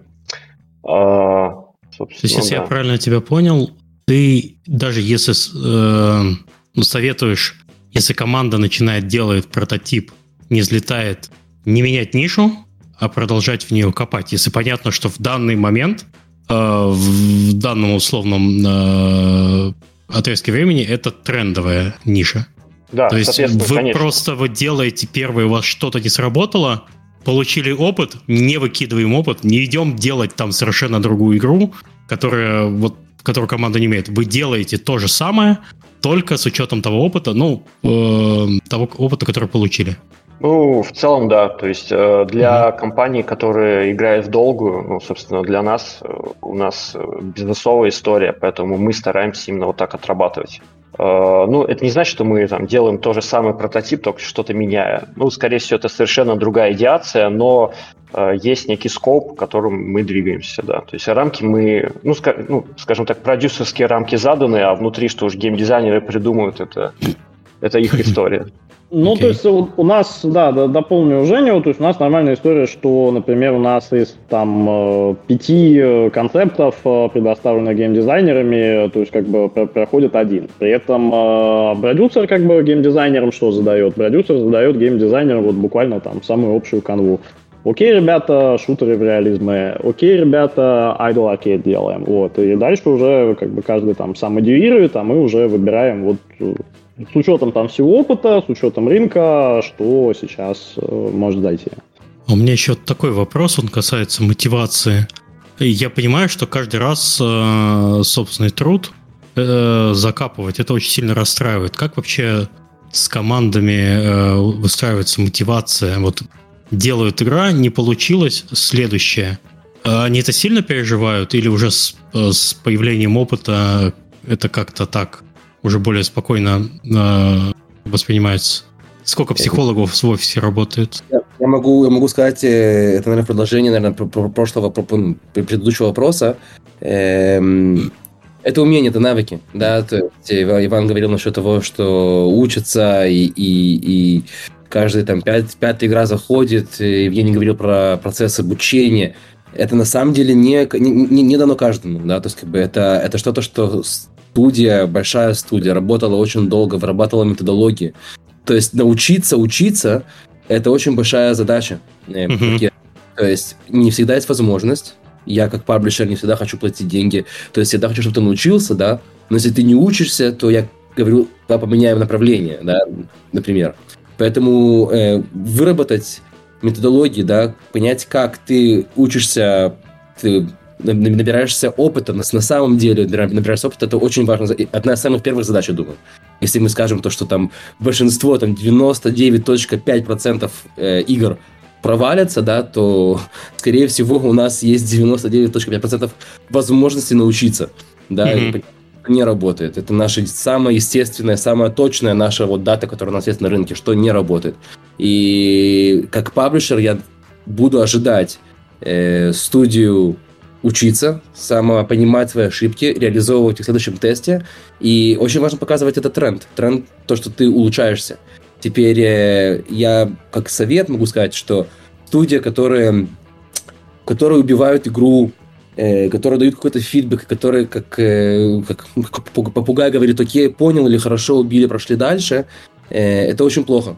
Э, студия, разработчик, э, продюсер, кто бы ни был в контакте с паблишером, должен всегда пытаться понять его точку зрения, да, то есть ладно CPI 2 доллара, что можно сделать? То есть не оставлять этот процесс только для себя. То есть брать на себя всю весь этот вес обучения, вес э, э своих, то есть брать на себя все ошибки. Бывают вещи, которые вы оба не заметили, где паблишер был в этот момент. То есть я, я хочу снова то есть поставить точки, то есть как бы это студия, которая ответственная за, за, за тест, но я как паблишер, да, хочу дать вам как можно больше инструментов, и может я, может, пропустил, может я что-то вам не объяснил э, убил игру, которая доллар, вы не понимаете, почему, у которой там retention 30%. Все эти вещи, которые вы потом спросите и узнаете, и поймете, они вам помогут в дальнейшем лучше принимать решения. И часть нашей жизни, часть нашей, нашего, нашего бытия — это убивать игры. Это каждый день хоронить их просто вообще братскими могилами, и, и это к сожалению, это, это реальность, и научиться их так же, как, ну, так, так же, как научиться учиться, очень важно. Также нужно научиться и, и очень бессердечно пускать, и потому что бывает такое, то, что прям очень сильно влюбляешься. И это прям вот э, очень больная история. Нужно иметь деньги, нужно иметь возможность учиться, ну и, и сердце каменное, скорее всего, я не знаю. Вот так мы живем. Дополню тут Марка, что для нас, для разработчиков, это еще гораздо важнее, потому что Марк-то разработчикам зарплаты не платят. А да, еще, как издатель рискует только зарплаты. маркетинговым бюджетом, по сути. Не обязательно. Ну, ну не обязательно. договор. Да. Кстати, я могу сказать то, что я это как, как, как вот лид паблишинга в Суперсонике я ожидаю от PM, да, то есть если мы работали там определенное время, определенное время, вложили определенную сумму денег в это, в это партнерство, инвестировали, можно сказать. А, и вот пришел момент, когда мы попрощались и расстались в студии, мы сидим, у нас э, долгий разговор, мы пытаемся понять, как бы, где мы ошиблись. То есть э, я, не, я не хочу говорить, потому что мы, что мы самые лучшие. То есть ни в коем случае не так. Паблишера большая ответственность, такая же, как и его студия. И понять то, что это общая совместная работа, 50-50 во всем, не только в профитшере, но и в работе, в идеации, в, в обучении. Это очень важно. То есть студия должна помогать паблишеру, чтобы тот, тот, тот помогал обратно и наоборот. Вот, э, да. Можно я тут раз про хороших паблишеров идет речь, дополню? Меня э, слова Хороший Марка... паблишер меня... на проводе, простите, пропустите без да, очереди. Да, Не, не, меня просто слова Марка навели на мысль, что в какой-то степени паблишинг-менеджер сейчас хороший, я имею в виду паблишинг-менеджер, э, он в некотором роде и психолог для команды получается, угу. потому что э, если процесс построен так, что вы бьетесь в стенку, вот чем, например, плох, плохая идея с э, платформой паблишинговой, где идет автоматический процесс, и команда не получает обратной связи. Это вот работа вот как раз-таки в ящик, и вы, если вы молодая команда, вы не понимаете, что происходит. Это крутой инструмент для опытной команды, который позволяет оперативно получить э, результат, минуя там необходимо ждать, пока паблишинг менеджер ответит, если он не отвечает быстро. А, но для молодых команд, как раз-таки, для которых стоит острый вопрос мотивации, это, получается, работа в ящик, они не понимают, у них нет обратной связи, что они сделали не так, можно ли это спасти, нельзя ли это спасти. Да, э, мы вот больше выступаем за живое общение и ну, как бы очень плотно работаем. Э, мы, в общем-то, с командой проживаем путь этот совместно. То есть мы вместе эту идею придумали, да, мы как бы мы, мы реально вместе идеи придумываем, то есть мы их э, разбираем вместе, обсуждаем, выбираем, э, докидываем что-то от себя. У нас там наши дизайнеры часто в диздок лезут. Вот. Мы, по сути дела, этот путь проходим совместно. Да? Мы вместе ждем тесты. Вот когда есть такое общее единение, и при этом вы, вы связаны одной целью, да, вы оба хотите успеха для проекта. Вы это все при, оба понимаете, каждый это чувствует, э, и вы понимаете, что там достижение успеха это не разовая попытка, это процесс обучения, процесс э, там, поиска идей, процесс отработки гипотез. Вот. И mm-hmm. когда человек один, когда команда она одна, она пришла на рынок э, с целью там быстро денег срубить, с неправильной там мотивацией, условно, да, с непониманием, как это все работает, конечно, там не, эту мотивацию... Подожди, а почему быстро денег срубить это неправильная мотивация в гиперкэже? Вот, вот этого я сейчас не на понял. Самом деле, вот а... это я не понял. Нет, заработать денег, да, быстро это правильная мотивация. Неправильная мотивация это когда ты приходишь э, в смысле, что сейчас я сделаю проект и джуном, и как бы у меня типа миллион долларов на счету появится. Это неправильная мотивация, да. А, тем не менее, да, смысл моей идеи в том, что а, если ты молодая команда, вот приходишь на рынок в ожидании, что сейчас я сделаю одну игру и сразу будет успех, это неправильная мотивация, и каждая твоя следующая попытка, она будет тебя на корню убивать мотивацию. Если ты команда э, с опытом или там хотя бы с пониманием, как это все работает, приходишь, и издатель тебе дают там правильную обратную связь, и вы вместе этот путь проходите, то там вопроса мотивации не стоит. Там люди горят этой идеей, они как бы каждый свой следующий проект, они переключаются, да, там, не знаю, обидно, да, жалко, там, не знаю, день как бы с бутылкой провел, на следующий день у тебя миллион новых идей, ты снова готов. Это природа работы, и не все действительно так могут, но э, самые успешные команды, они отлично умеют э, расставаться с идеями, переключаться на новые, загораться ими и гореть ими ровно до того момента, когда становится понятно, да, что с этой идеей будет, и если надо, дальше будут ею жить и гореть. И вот в этом всем мотивация, она отлично как бы работает. Да, есть их, все, да. все слагающие. И, и, и, и хорошо, хорошая команда, правильная, умная, которая профессиональная команда умеет убивать игру э, до паблишера. Умеет прийти и сказать, слушай, я думаю, это, это тоже что-то, что не, не видно часто, но в какой-то момент оно, оно вырабатывается, вот этот мускул. А вот вообще считается, что в команде должен быть свой маркетолог или нет? Он должен понимать э, что-то в продвижении э, гиперкэжуал игры или просто все доверяется издателю и вот студия, которая не пытается нырнуть и не пытается понять, как будет mm-hmm. ее игра э, масштабироваться, как она будет зарабатывать деньги, что важно для того, чтобы она делала деньги, как, как делать их много больше. Mm-hmm. Э, это студия, которая не, не хочет э, не хочет успеха впереди, она хочет сейчас, в данный момент, и вот она mm-hmm. вот, срубили этот, вот, этот, там, несколько долларов, и что будет, то будет. Это не так. Игра, э, игра состоит из очень много составляющих, большие, очень серьезные компоненты, которые влияют на все, на ее, на, вообще на все, да, то есть uh-huh. языки, креативы, да, то есть вот мы с вами говорили насчет того, что там целые команды у нас, как бы, которые вырисовывают, планируют эти плейблы, эти кре... Это эм, понимать то, на чем твоя игра потом будет плыть дальше, какие важные составляющие, это, это, это, ну, это корм на самом деле. То есть люди, как бы, студия, которая не понимает этого, она может очень сильно затрудниться в дальнейшем. Ну, как паблишер, как бы, хотел бы, чтобы она понимала, прежде чем мы выходим в Global Launch, как бы, что нужно. Но mm-hmm. это, это важно понимать как минимум, что делает паблишер. Ну, тут э, добавлю то, что времена, когда 200-300% рай на Фейсбуке было, и когда ты мог сам запустить компании, они, к сожалению, уже давно, давно прошли, да, поэтому э, самому, скажем так, э, ты маркетинг не запустишь. Э, то есть, если ты идешь э, нанимать, то как бы тебе, наверное, надо сажать команду. То есть, тебе нужен человек, который у тебя будет настраивать еще часть, где ты трафик продаешь, то есть какой-то monetization менеджер, Э, тебе нужен как бы закупщик э, и э, креативщик. На самом деле, наверное, для команды, ну, можно держать вот одного креативщика, который отвечает за CPI внутри вашей команды, и если надо, он же сам запускает там какие-то тесты на ФБ до издателя, если, например, там не знаю, хотите сами запаблишить, там, не, не решили, кому отдавать, э, там, или решили, что просто стыдно показывать. Такое тоже бывает. Еще хорошо, чтобы геймдизайнер внутри команды знал маркетинг и понимал, как это работает. Угу. Это очень помогает в дизайне. Э, Я только хотел спросить, кто, кто, если не выделенный, то кто должен совмещать?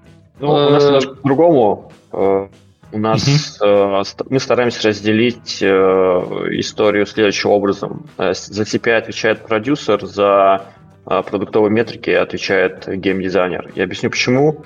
А, потому что CPI достаточно э, такая волатильная штука. Там сегодня была одна, сегодня одна история, завтра другая, и, соответственно, нужно постоянно держать руку на пульсе, отсматривать креативы на рынке, креативы конкурентов, э, просматривать, вспоминать, э, ну, в общем, держать базу знаний, на что вообще, в принципе, закупаются, какие истории в свое время снижали CPI, какие методы есть и прочее.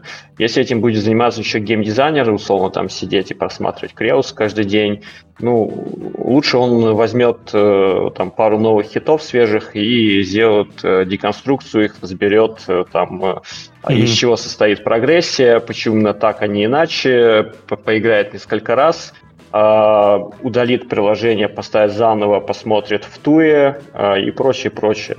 Вот. Э, ну, естественно же, наши геймдизайнеры, они смотрят, да, то есть какие-то креосы. Естественно, мы, у нас есть э, специальные каналы, где можно посмотреть свежие креосы, мы их размещаем, чтобы геймдизайнеры, в принципе, вообще ориентировались.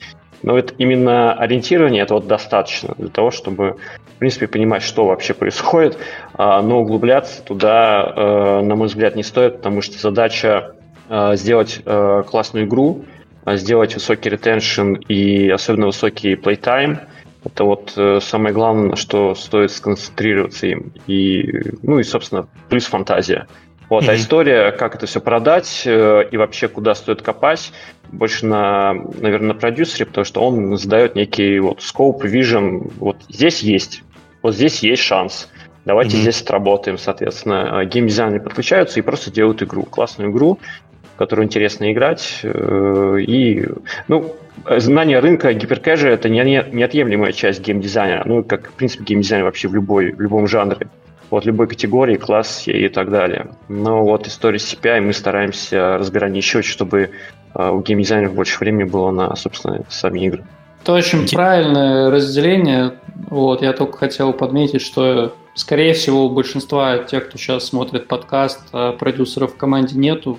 И mm-hmm. даже геймдизайнеры зачастую совмещают роль программиста, геймдизайнера и еще кого-то, и это, скорее всего, контрпродуктивно, да, как мы понимаем, но если понимать себя, то лучше, чтобы это был человек, который отвечает за направление разработки и за понимание, какую мы игру делаем. Чаще всего для большинства гиперкэш команд это по-прежнему геймдизайнер – так уж повелось на рынке, хотя, конечно, когда есть крутой продюсер, выделенный, это очень сильно помогает команде. У нас было несколько вопросов в чате, я предлагаю перейти к ним, уже двигаться к финишной прямой у нас. А, вопросы разные, поэтому приготовьтесь. А, если я иду к издателю, нужен ли а, обязательно юрист команде или вообще наемный, чтобы договор посмотреть? Или сразу подписывать, не читая там же деньги. Не подписывай, ни, ни, ничего не подписывай. Э, нет, э, во-первых, э, любой нормальный издатель, так, да, а любой, любой нормальный издатель, он даст тебе тест, он тебе запустит без договора. Вот, если на, на тест сразу дают какой-то договор, это уже, ну, как-то как странно. Вот. А Интересно. А если речь идет про Паблишинг, ну, там уже как бы сам читай и торгуйся, торгуйся, там могут быть какие-то там хитрые пункты, у вас может быть там ревшара там 50 на 50, но, например, э, Издатель скажет, что у нас еще есть сервис кост, это, например, там наша BI, это, например, AppsLayer, это там что-то еще, э, и вот этого всего у тебя там будет набегать на там 15-20 тысяч, которые будут э, вычитаться из твоего контракта. Вот. Э, ну, мне кажется, в принципе, можно и самому прочитать, да, на это придется там потратить э, день, но лучше самому вычитать. Опять же, если вы дошли до паблишинга, ну, найди ты 500 долларов на юриста, правда. Вот, вот они, денежки уже, там, даже не 500 это стоит, наверное, там, не знаю, там, 200 это стоит, как бы вычитать нормальным англоговорящим юристам. А есть кого посоветовать? Наверняка же есть юристы, которые работают в вашей сфере. Э, мне как бы партнеры из Dastim, да, предоставляют там из э, тех, кто пользовался, например, есть такие регистраторы, они называются Low, low Trust, э, Low не, не как низкий траст, а как закон траст, вот, например. Как бы я там с, с ними работал по регистрации компании, по переговорам. Юристы, называющие себе так компанию, которую сложно на слух э, произнести, что типа низкое доверие. Окей, неплохо. Молодцы. Нейминг от, от бога. Low and trust они называются. На слух тяжело, согласен. Да, да. А, следующий вопрос. Расскажите на прошлом опыте, хотят прям конкретный пример разобрать, когда по метрикам все казалось здорово и успешно, но на скейле получился провал. Что было не так, что вы извлекли из этого случая? Есть у кого-то такой э, опыт? Есть, конечно. Но что я можно рассказать? Э, я не буду называть имен, э, но один из последних таких вот наших... Эм, не, не последних. Ну, было случай, я думаю, летом, может, чуть пораньше. Мы, мы тестили игру, мы итерировали, все было очень хорошо, замечательно. И мы на самом деле вышли с ней в софт, и один из моментов это IP, это, в принципе, то есть э, понять того, что игра возможно из себя, что, что она сделает, да, то есть в плане, в плане денег, э, в плане э, in purchases, э, совет, окей, okay? э, когда мы смотрим на, на share of voice IP в игре, очень важно понимать, какие сорсы. Э, этого IP. То есть, если мы сейчас вливаем в игру много с ТикТока, с Фейсбука, с, там, с того, с того все, э, разницы тоже, как, точно так же, как и на ретеншене, точно так же, как и на плейтайме, арпу и также поведение покупки в самой игре могут отличаться просто просто вообще, как называется, э, популярно, да? Асально. Вот. Поэтому понимать, э, когда мы делаем игру э, IP, да, Idle Arcade это те же самые, то, что сейчас очень сильно э, в тренде, да, э, одна из, из, из, из э, сильных сторон этого, этого сабжанра, это то, что как бы, там можно, в принципе, развить IP. Очень важно понимать, как мы тестируем его, очень важно понимать, кто юзеры, которые покупают на наших тестах. Когда мы выйдем в глобал и закупим сейчас миллион юзеров э, э, впервые, да, с сетки, а не с Фейсбука, а те вообще как бы им неинтересно ничего покупать в этой игре, мы можем сильно пролететь. Мы не пролетели, само собой, у нас все было хорошо, вот, но мы научились. Угу. А у вас, ребята, было что? У нас э, постоянно, э, постоянно такой, ну, обычно там кто, кто-то зарабатывает нервный срыв, например, Такое бывает тоже. А, ну, это часто, да, достаточно часто, когда игра как бы доходит до софта и в софте закрывается. Здесь э, важно просто понять вот этот момент, когда стоит сечь, причем Э, тут вот даже, наверное, чаще бывало, когда по нашей инициативе, например, мы закрывали, когда в комбо с издателем работали, потому что это постоянно там одна команда, обычно это все-таки два разработчика, чтобы побыстрее что-то делалось, это геймдизайнер, это продюсер сидит, это арт, ну, то есть как бы итерировать э, дороже, чем прототипировать обычно. Вот, mm-hmm. Поэтому мы здесь быстренько как бы понимаем и э, закрываемся. Э, были даже проекты, которые выходили в глобал с бюджетом где-то лям в месяц на закупку, э, и после этого они как бы падали до состояния буквально поддержки. Но там как бы наложилось так, что мы, там, топ-1 гео была Россия, и мы как раз 1 марта хотели перезапускать наши прекрасные маркетинговые кампании, в середине февраля там трафик сняли. Вот. А и это как-то вот все вот э, наложилось друг на друга, а потом мы уже занимались другими вещами, например, переездом. Угу. Окей, хорошо. Иван? Э, знаю, Расскажи про свои провалы, пожалуйста. Пожалуйста. А ты... Провалы? Ты слишком довольный сидишь. Провалы. Слишком мало. Честно говоря, вот прям такого, чтобы был какой-то интересный провальный кейс, так сходу не вспомню. Много разных каких-то средних, мелких или крупных инсайтов, но не знаю, как бы что-то прям вот такого не скажу. Ладно, вот поэтому Иван и улыбается. У него все хорошо, всегда все работает.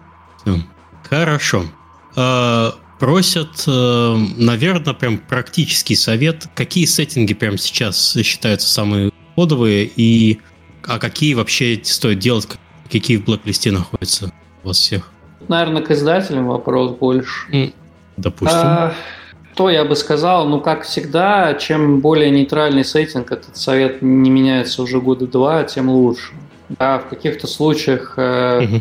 э, игра на стикманах будет работать лучше, чем игра там с рыцарями. Э, просто максимально более широкая аудитория. Мы обычно даже не то, что пытаемся сеттинг определить, мы скорее э, вычищаем элементы, стараемся оставить идентификацию, которая позволит понять, что перед нами за сущность. То есть, грубо говоря, э, если у нас э, сражающийся воин, ему можно дать меч, это не сделает сеттинг средневековым. А если ты ему наденешь, там, не знаю, шлем с рогами, щит и поставишь там коней, то это уже будет средневековье, слишком будет похоже на средневековье. Мы в данном случае э, стараемся избегать как можно большего количества элементов, которые будут ассоциироваться с каким-то сеттингом, э, и стараться делать их максимально широкими. В этом смысле ну, повседневность – это самый беспроигрышный вариант. Угу. Э, варианты и идеи, когда мы берем какую-то игру и рискинем ее в другом сеттинге, они заранее, скорее всего, будут проигрышные, потому что э, ну, это не мидкор, где можно сделать рискин, найти свою нишу, которая интересен этот сеттинг, и там как бы продаваться эффективно и монетизировать. Это все-таки гиперкэш. А поэтому могу сказать, что точно надо избегать, да, как в самом начале разговора было, что э, нужно избегать тех вещей, которые будут э, мало знакомы и мало понятны людям. Это очень большой набор тем, там, вещей и так далее. То, с чем мы как не сталкиваемся в повседневной жизни, то, что нам непонятно. Это очень, э, не знаю, футуристичные, например, машины, мы их не будем видеть в жизни, нам в какой-то момент э, нас это не заинтересует. Нам интереснее смотреть там на как гон, э, гон ну, даже не гоночный, а повседневный автомобиль. Да, там, если мы говорим про воинов, да, то как бы человек там э, с, оружием нам будет все-таки более понятен, чем какой-то там не знаю, с лазером, с лазерным мечом даже, или еще что-то, что мы, может быть, в фильмах видим, но не так часто видим в игре. Вот э, такими категориями скорее надо мыслить. К этому очень все правильно, к этому могу добавить тоже две вещи. Это использование, это, это манипуляция эм, э, известных супергероев, э, звезд, использовать в первичных тестах. Я ставлю такое в первичных, потому что в дальнейшем, может быть, это да, может помочь, но базировать, э, э, строить свое доверие или уверенность в маркетабильности за счет креативов, в которых там хороший CPI, ну, там Spider-Man делает твою механику, ты не поймешь, если это люди кликают из-за Спайдермена или за механики. Поэтому очень важно в первичных сеттингах не использовать ничего такого, что ну сейчас там Хаги-Ваги, сейчас Спайдермен, сейчас там у нас какой-то фильм, Соник вышел, я не знаю, какие там вот. Это, в трендах что? Это мислидинг. Это, это, это ты просто себе, э, просто себе закрываешь глаза, э, и кавабанга, короче, прыгаешь, прыгаешь с самолета без парашюта. Поэтому, то есть, это, это, это, это хорошо, это приятно, пока ты не приземляешься на, на землю. Поэтому... Если... Да, извини, пожалуйста. Это если мы говорим про то, что мы делаем хит на широкую аудиторию, но мы можем также сказать, что мы делаем игру про покемонов да, с существами, похожими на покемонов. Вот, и в этом случае, конечно, мы тестируем сразу покемонов. Я просто хотел чуть-чуть да, дополнить, что ты, наверное, говоришь про как бы такой классический подход, да, когда мы стараемся максимально охватить аудиторию. Да, конечно, тогда не надо тестировать Spider-Man. Я, я кстати, кстати, говорю про, про самые первые когда приходим, делаем первый-второй тест, и видим CPI низкие, и оно создает очень большое, создает чувство, то, что вот у нас есть это в руках, мы вот почти достигли, вот там 30 центов, а потом ты э, стикмана э, Спайдермена, меняешь на любого другого, на рыцаря, на, стик, на то, что не под IP, и получаешь те же самые 80, И это просто трата, трата времени. То есть в итоге как бы паблишер даст тебе правильное направление, он объяснит тебе, что стоит, что не стоит, и когда стоит. Э, очень важно понять, когда ты используешь и как ты оцениваешь, да, то есть насколько ты полагаешься на эти креативы. Э, yes. Это очень обидно. Вот у нас как раз с Марком был такой кейс. Э, осенью, э, получается, 2020 года это как раз э, пошел тренд на игру Among Us, и мы с Марком придумали классную игру, где у нас космические покемоны тоже в космосе, тоже бегают как бы на двух ножках. Вот. Во-первых, а, не успели, обогнали конкуренты, э, то есть прямо вот э, отрезали из-под носа. А Потому что как раз у нас тогда команда, которая этим занималась, это была команда, то есть сейчас эти ребята уже крутаны, а на тот момент все-таки они скорее были джуны, мы просто там по скорости никак не вытягивали там и так далее. Вот. И второй момент, конечно, это тренд с мы не использовали никакой API, конечно же, нет. А, но, тем не менее, вот космические покемоны, они осенью хорошо шли, да, а зимой уже все, уже как бы тренд на космических покемонов прошел. Поэтому, да, вот как бы на, сразу на два вопроса ответа и на предыдущий Да, там как раз э, первая волна пандемии, она очень сильно наложилась на коллабы ютуберов. Все играли в Among Us. Вот это было какое-то просто откровение, что ютуберы могут прям очень сильно между собой играть из-за того, что вот э, пандемия, все сидят дома, они начали вот вообще искать себе, ну, друзей и начали играть в кооперативные игры. Это вот этот был тренд. Мы его все, все по индустрии видели. И все начали сразу же, все бросили, начали делать э, кооперативные игры, которые вот выходят вот только сейчас, а пандемия уже закончилась. Замечательно. А еще вопрос, э, он про рынок труда. Э, что можете сказать о рынке труда в РФ? В какой сейчас стране лучше искать работу? Ну или куда готовиться к релокации? Я могу сразу ответить, у нас был уже э, выпуск про Грузию и, и Сербию. Еще я планирую где-то в, наверное, в конце января по другим странам еще пройтись, послушать, как там все работает. А в вашем случае, э, куда гиперказуальная волна ломанулась? Где все где мекка гиперказуального сейчас э, бывшего отечественного геймдева? Или нет такого? Э, ну, все те же страны. Вот. Пока сказал отечественного, где мекка гиперкэжа, это в Турции сейчас. Угу. Э, кстати, туда довольно много переехало тоже в Турцию людей. Э, а можно, Армения... причи, причи, а можно понять причину, почему именно Турция? Потому что там относительно просто было получить ВНЖ и довольно низкая угу. стоимость проживания. Это, я думаю, угу. два главных фактора. А, ну, гиперкэш традиционно все-таки опирается на специалистов среднего уровня с, со средними зарплатами. Да, это основной состав команд.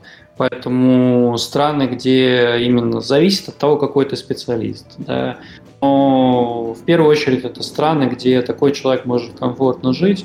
Вот, и, в общем-то, ну, как бы все плюс-минус знают да, эти страны, где можно а, где можно жить на зарплату там, в 3000 условно долларов, вот, там 2-3 тысячи, да, и, в общем-то, там, ну, ближнее зарубежье сейчас, там угу. все туда и разъехались. Сербия большой хаб, ну, ты уже про это сказал. Угу. А, вот такого еще. Больше, а наверное... Вы кому-то помогали э, с релокацией из своих команд? А, у нас не возникло такой необходимости. Мы предлагали угу. помощь. Э, каких-то прям вот таких запросов, что там помогите, мы в основном, если спрашивали, консультировали, да, где что, а, там, как, как лучше сделать, вот, но такого, что вот прямо типа релацируйте нашу команду, у нас таких вопросов не возникало. Ну, не знаю, как бы, я думаю, что можно было бы что-нибудь придумать, вот, но в целом э, сейчас проблемы именно с релокацией как таковой нет. Если ты mm-hmm. поставишь себе цель, то ты, в общем-то, без проблем уедешь, релацируешь. Да? Там скорее проблемы э, у людей больше именно вот, понимания, где лучше, где хуже, угу. да, там, где как процесс устроен, но даже для этого на самом деле сейчас огромное количество информации в интернете. Я думаю, там без труда э, быстро накопаешь, куда лучше уехать. поспрашиваешь в чатах, где там что, как с работой, вот, и, ну, нету однозначно хорошего направления, их несколько, и они все там со своими плюсами и минусами, но нету такого, что вот туда точно нет смысла идти. Э, если мы ну, говорим, да, вот.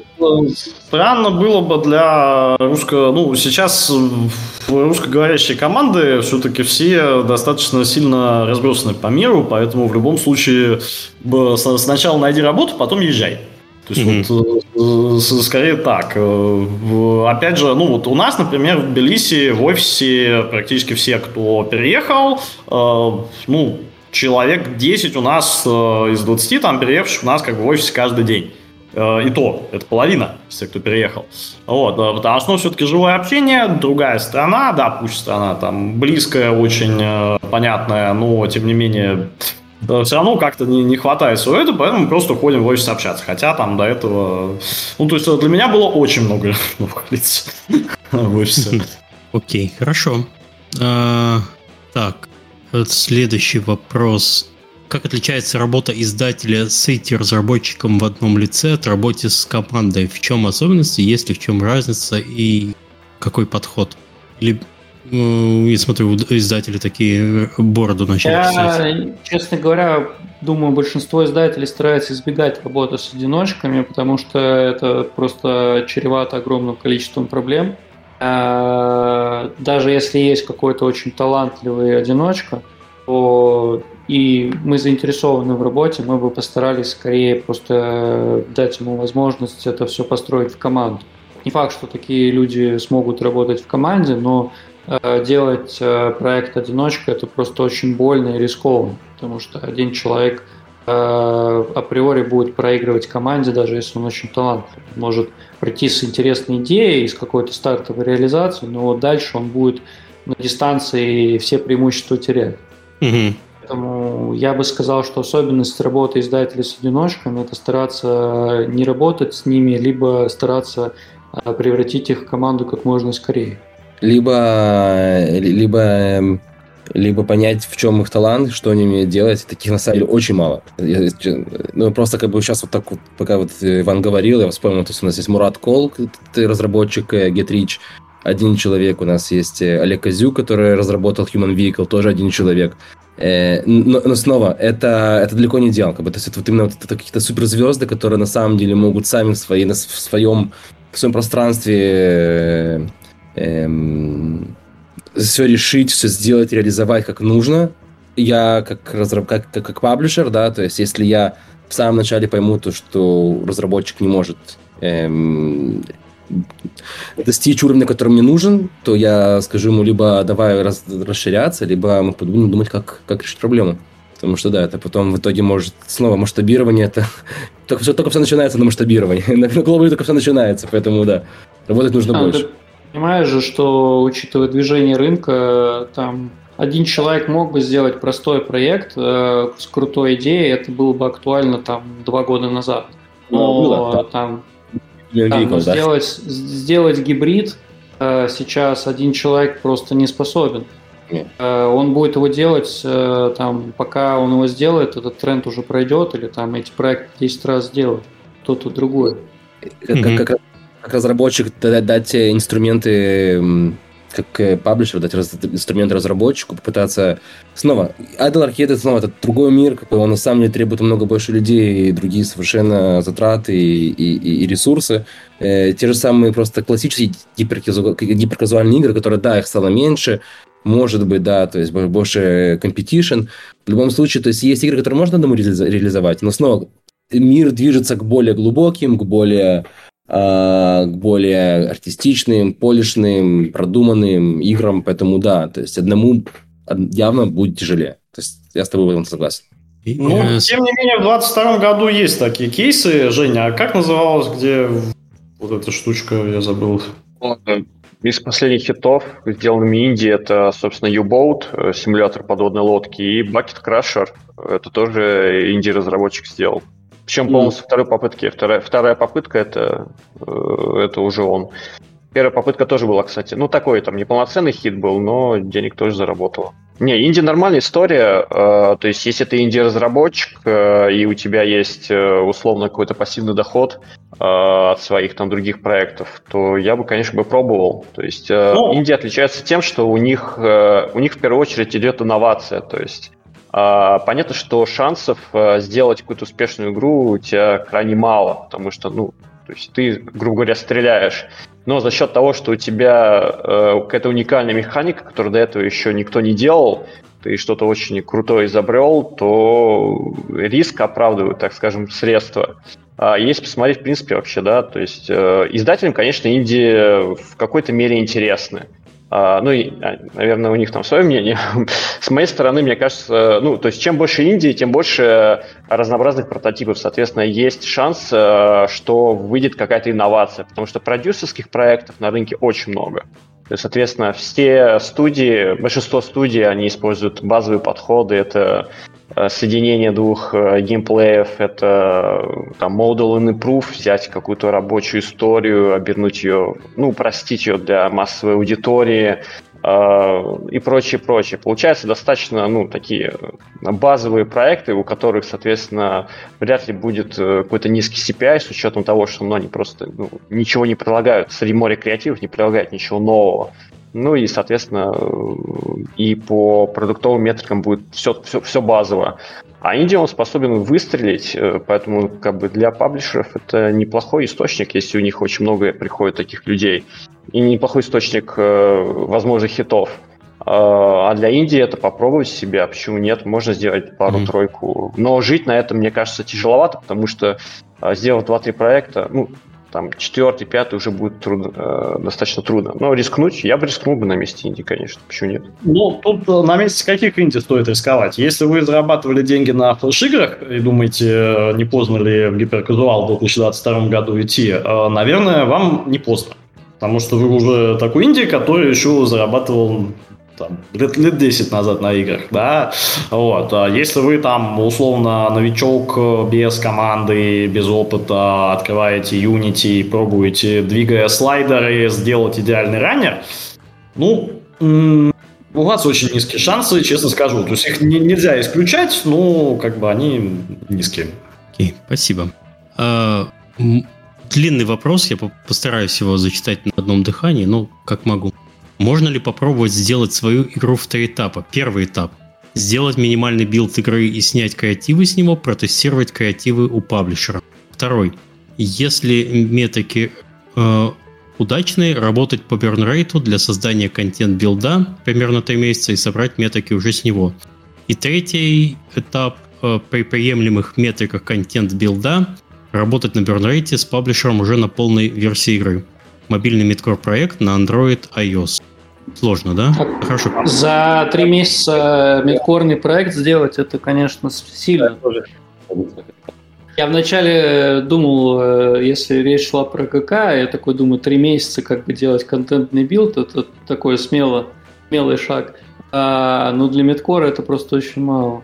Потом мидкор не тестят э, таким образом, что ты там делаешь какой-то первичный CPI, раньше, да, может быть, э, этого было достаточно, но сейчас, перед тем, как делать какой-то э, мидкорный проект, там делают полноценные исследования аудитории, подготавливают там прям talk с пониманием, куда, на кого ты целишься и там как это, что это за аудитория такая.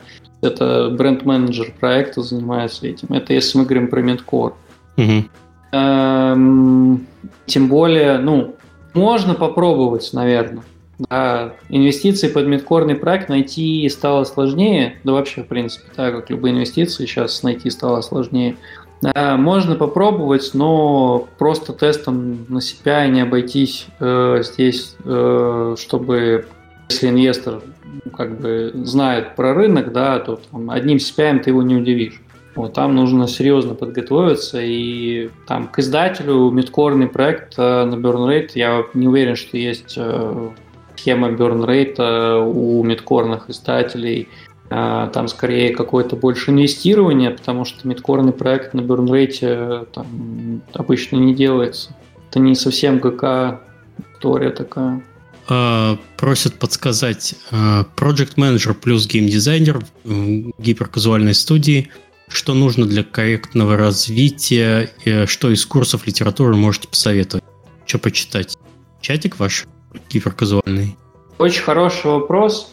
Э, я бы посоветовал Э, начать с того, чтобы зависит от уровня текущего людей, то есть что они умеют, что не хватает. Если это, да, геймдизайнер, который, ну, как бы не знает геймдизайн, то, конечно, надо начинать с основ. Если это геймдизайнер продвинутый, да, и он хочет чему-то учиться новому, тогда нужно, э, ну, понимать, чего ему не хватает. Вот. Э, если мы говорим про то, что там, не знаю, весь геймдизайн охвачен, то я бы, например, уже тогда шел бы в психологию и в э, психологическое, поведенческое психология игроков. А, нужно понимать, в каком контексте мы говорим. Ну, если человек мне в Телеграм напишет, э, я, может быть, что-то смогу посоветовать, ну или коллеги, если кто-то может угу. конкретно... Из, из литературы. Мне понравилось, как Евгений, по-моему, сказал, что лучше это... Э, это было связано немножко в другом контексте сказано, но э, мне фраза понравилась, что лучше бы человек сделал пару деконстракций э, новых проектов, понял, как они работают. Вот мне бы казалось, что, наверное, если ты работаешь в гиперкэжуале, тебе надо больше времени уделять, да вообще, в принципе, в любой области, э, рассмотрению других проектов и на этом учиться. Я, собственно, могу, да, я поддерживаю эту. Собственно, э, так как я в геймдеве не так давно, как э, мои коллеги, я могу сказать, что самый большой буст это, конечно, игровая эрудиция. То есть э, брать э, все игры. Я, когда пришел только в компанию, я, собственно, завел у себя небольшую базу данных э, игр и начал ее пополнять. То есть открываю персоник, э, скачиваю все игры, а, анализирую их, э, разбиваю по жанрам, определяю их механики, определяю тип прогрессии, смотрю какая-то мета, все это, соответственно, завожу себе карточку этой игры э, и заполняю. И так по каждой игре. А, беру другого издателя, аналогичным образом прогоняю. Еще плюс стараюсь делать сразу скриншоты по точкам монетизации, как что отрабатывает. И вот я так, э, там, в первый месяц 200 игр, там, второй месяц еще 200 игр. То есть, ну, на аккаунт, ну, за то время уже э, рынок гиперкэжа довольно развитый был, соответственно, нужен, у каждого издателя там по 100, по 150 игр приходилось играть.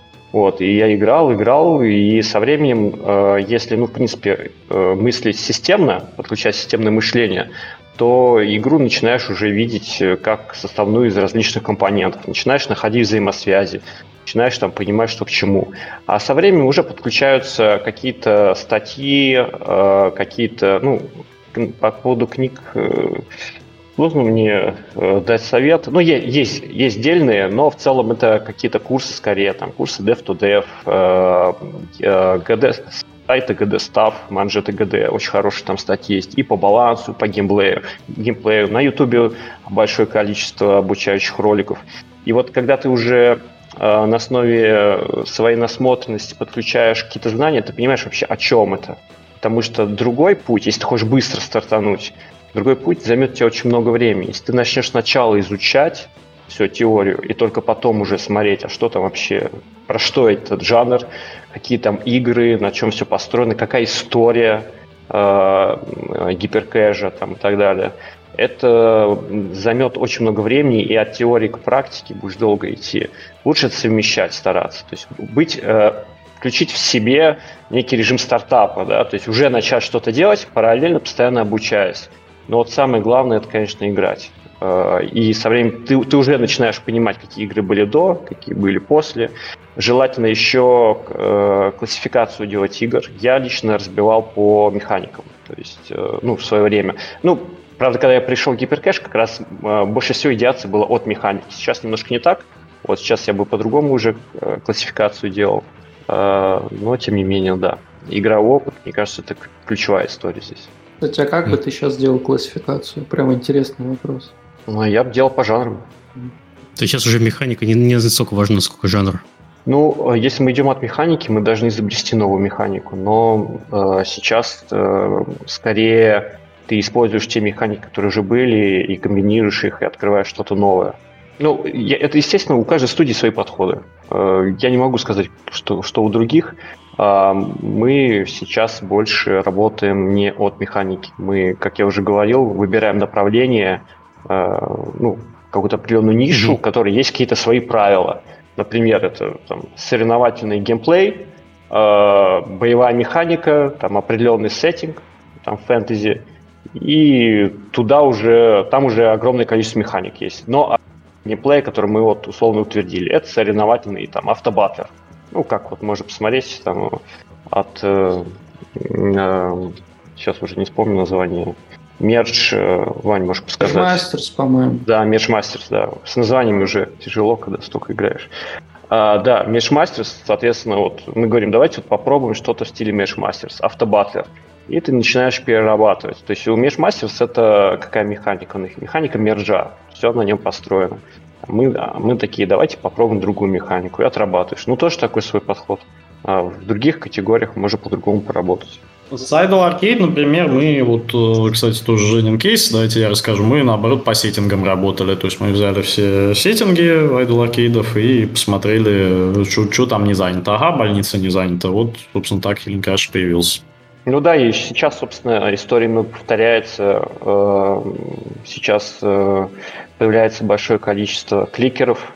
Э, собственно, там ролики, они, наверное, номер один в этой истории.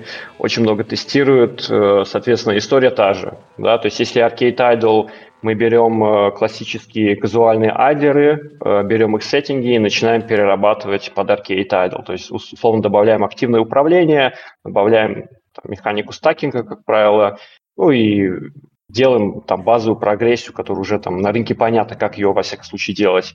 А с кликерами аналогичная история. А, все сеттинги кликера сейчас перебираются, все, что есть, а, абсолютно та же, э, тот же подход, тоже, то есть идем от сеттинга. То есть, ну, естественно, добавляя какую-то старать. В любом случае, нельзя просто взять сеттинг, э, нельзя взять э, кэш игру, переделать под гиперкэш. Тебе обязательно нужно как минимум А упростить, как минимум а, Б добавить некий USP, на котором все будет держаться. И спасибо. И последний у нас вопрос, э, как раз про Idle Arcade. Если на Idle Arcade удалось опустить CPI с 1,2 доллара до 0,5 на первых стартах, стоит ли доделывать или хранить в среднем? Зависит так, вообще... Они видят, что у разработчика явно нет издателя, он сам это тестил. Я, я, я сейчас... Скорее всего, там есть издатель. Э, я бы так сказал, у Arcade Idol есть очень серьезная проблема в том, что LTV плохо растет из-за того, что Arcade Idol и больше других жанров под контентно зависимы. Ты аркадный айдол можешь очень быстро вывести, и очень трудно сделать такое количество контента, чтобы игрок насытился. А, есть примеры, где удалось победить количеством контента, например, My Little Universe. Есть примеры, где пытаются побороть это тем, что вводят э, core геймплей, который достаточно хорошо ретейнит сам по себе, и там мета-прогрессия, там на контент меньше упора, там пример Stone Miner, Stone Crash, э, там, или, например, Like a Pizza. Это там примеры разными способами решается одна и та же проблема. А, когда мы говорим про CPI 0.5, это, конечно, многовато для Arcade Idle. А, принято считать, что поскольку Arcade Idle в среднем имеет более высокие метрики по плейтайму и там retention, то он намного лучше монетизируется, но это на самом деле не так, вот именно из-за обозначенной проблемы.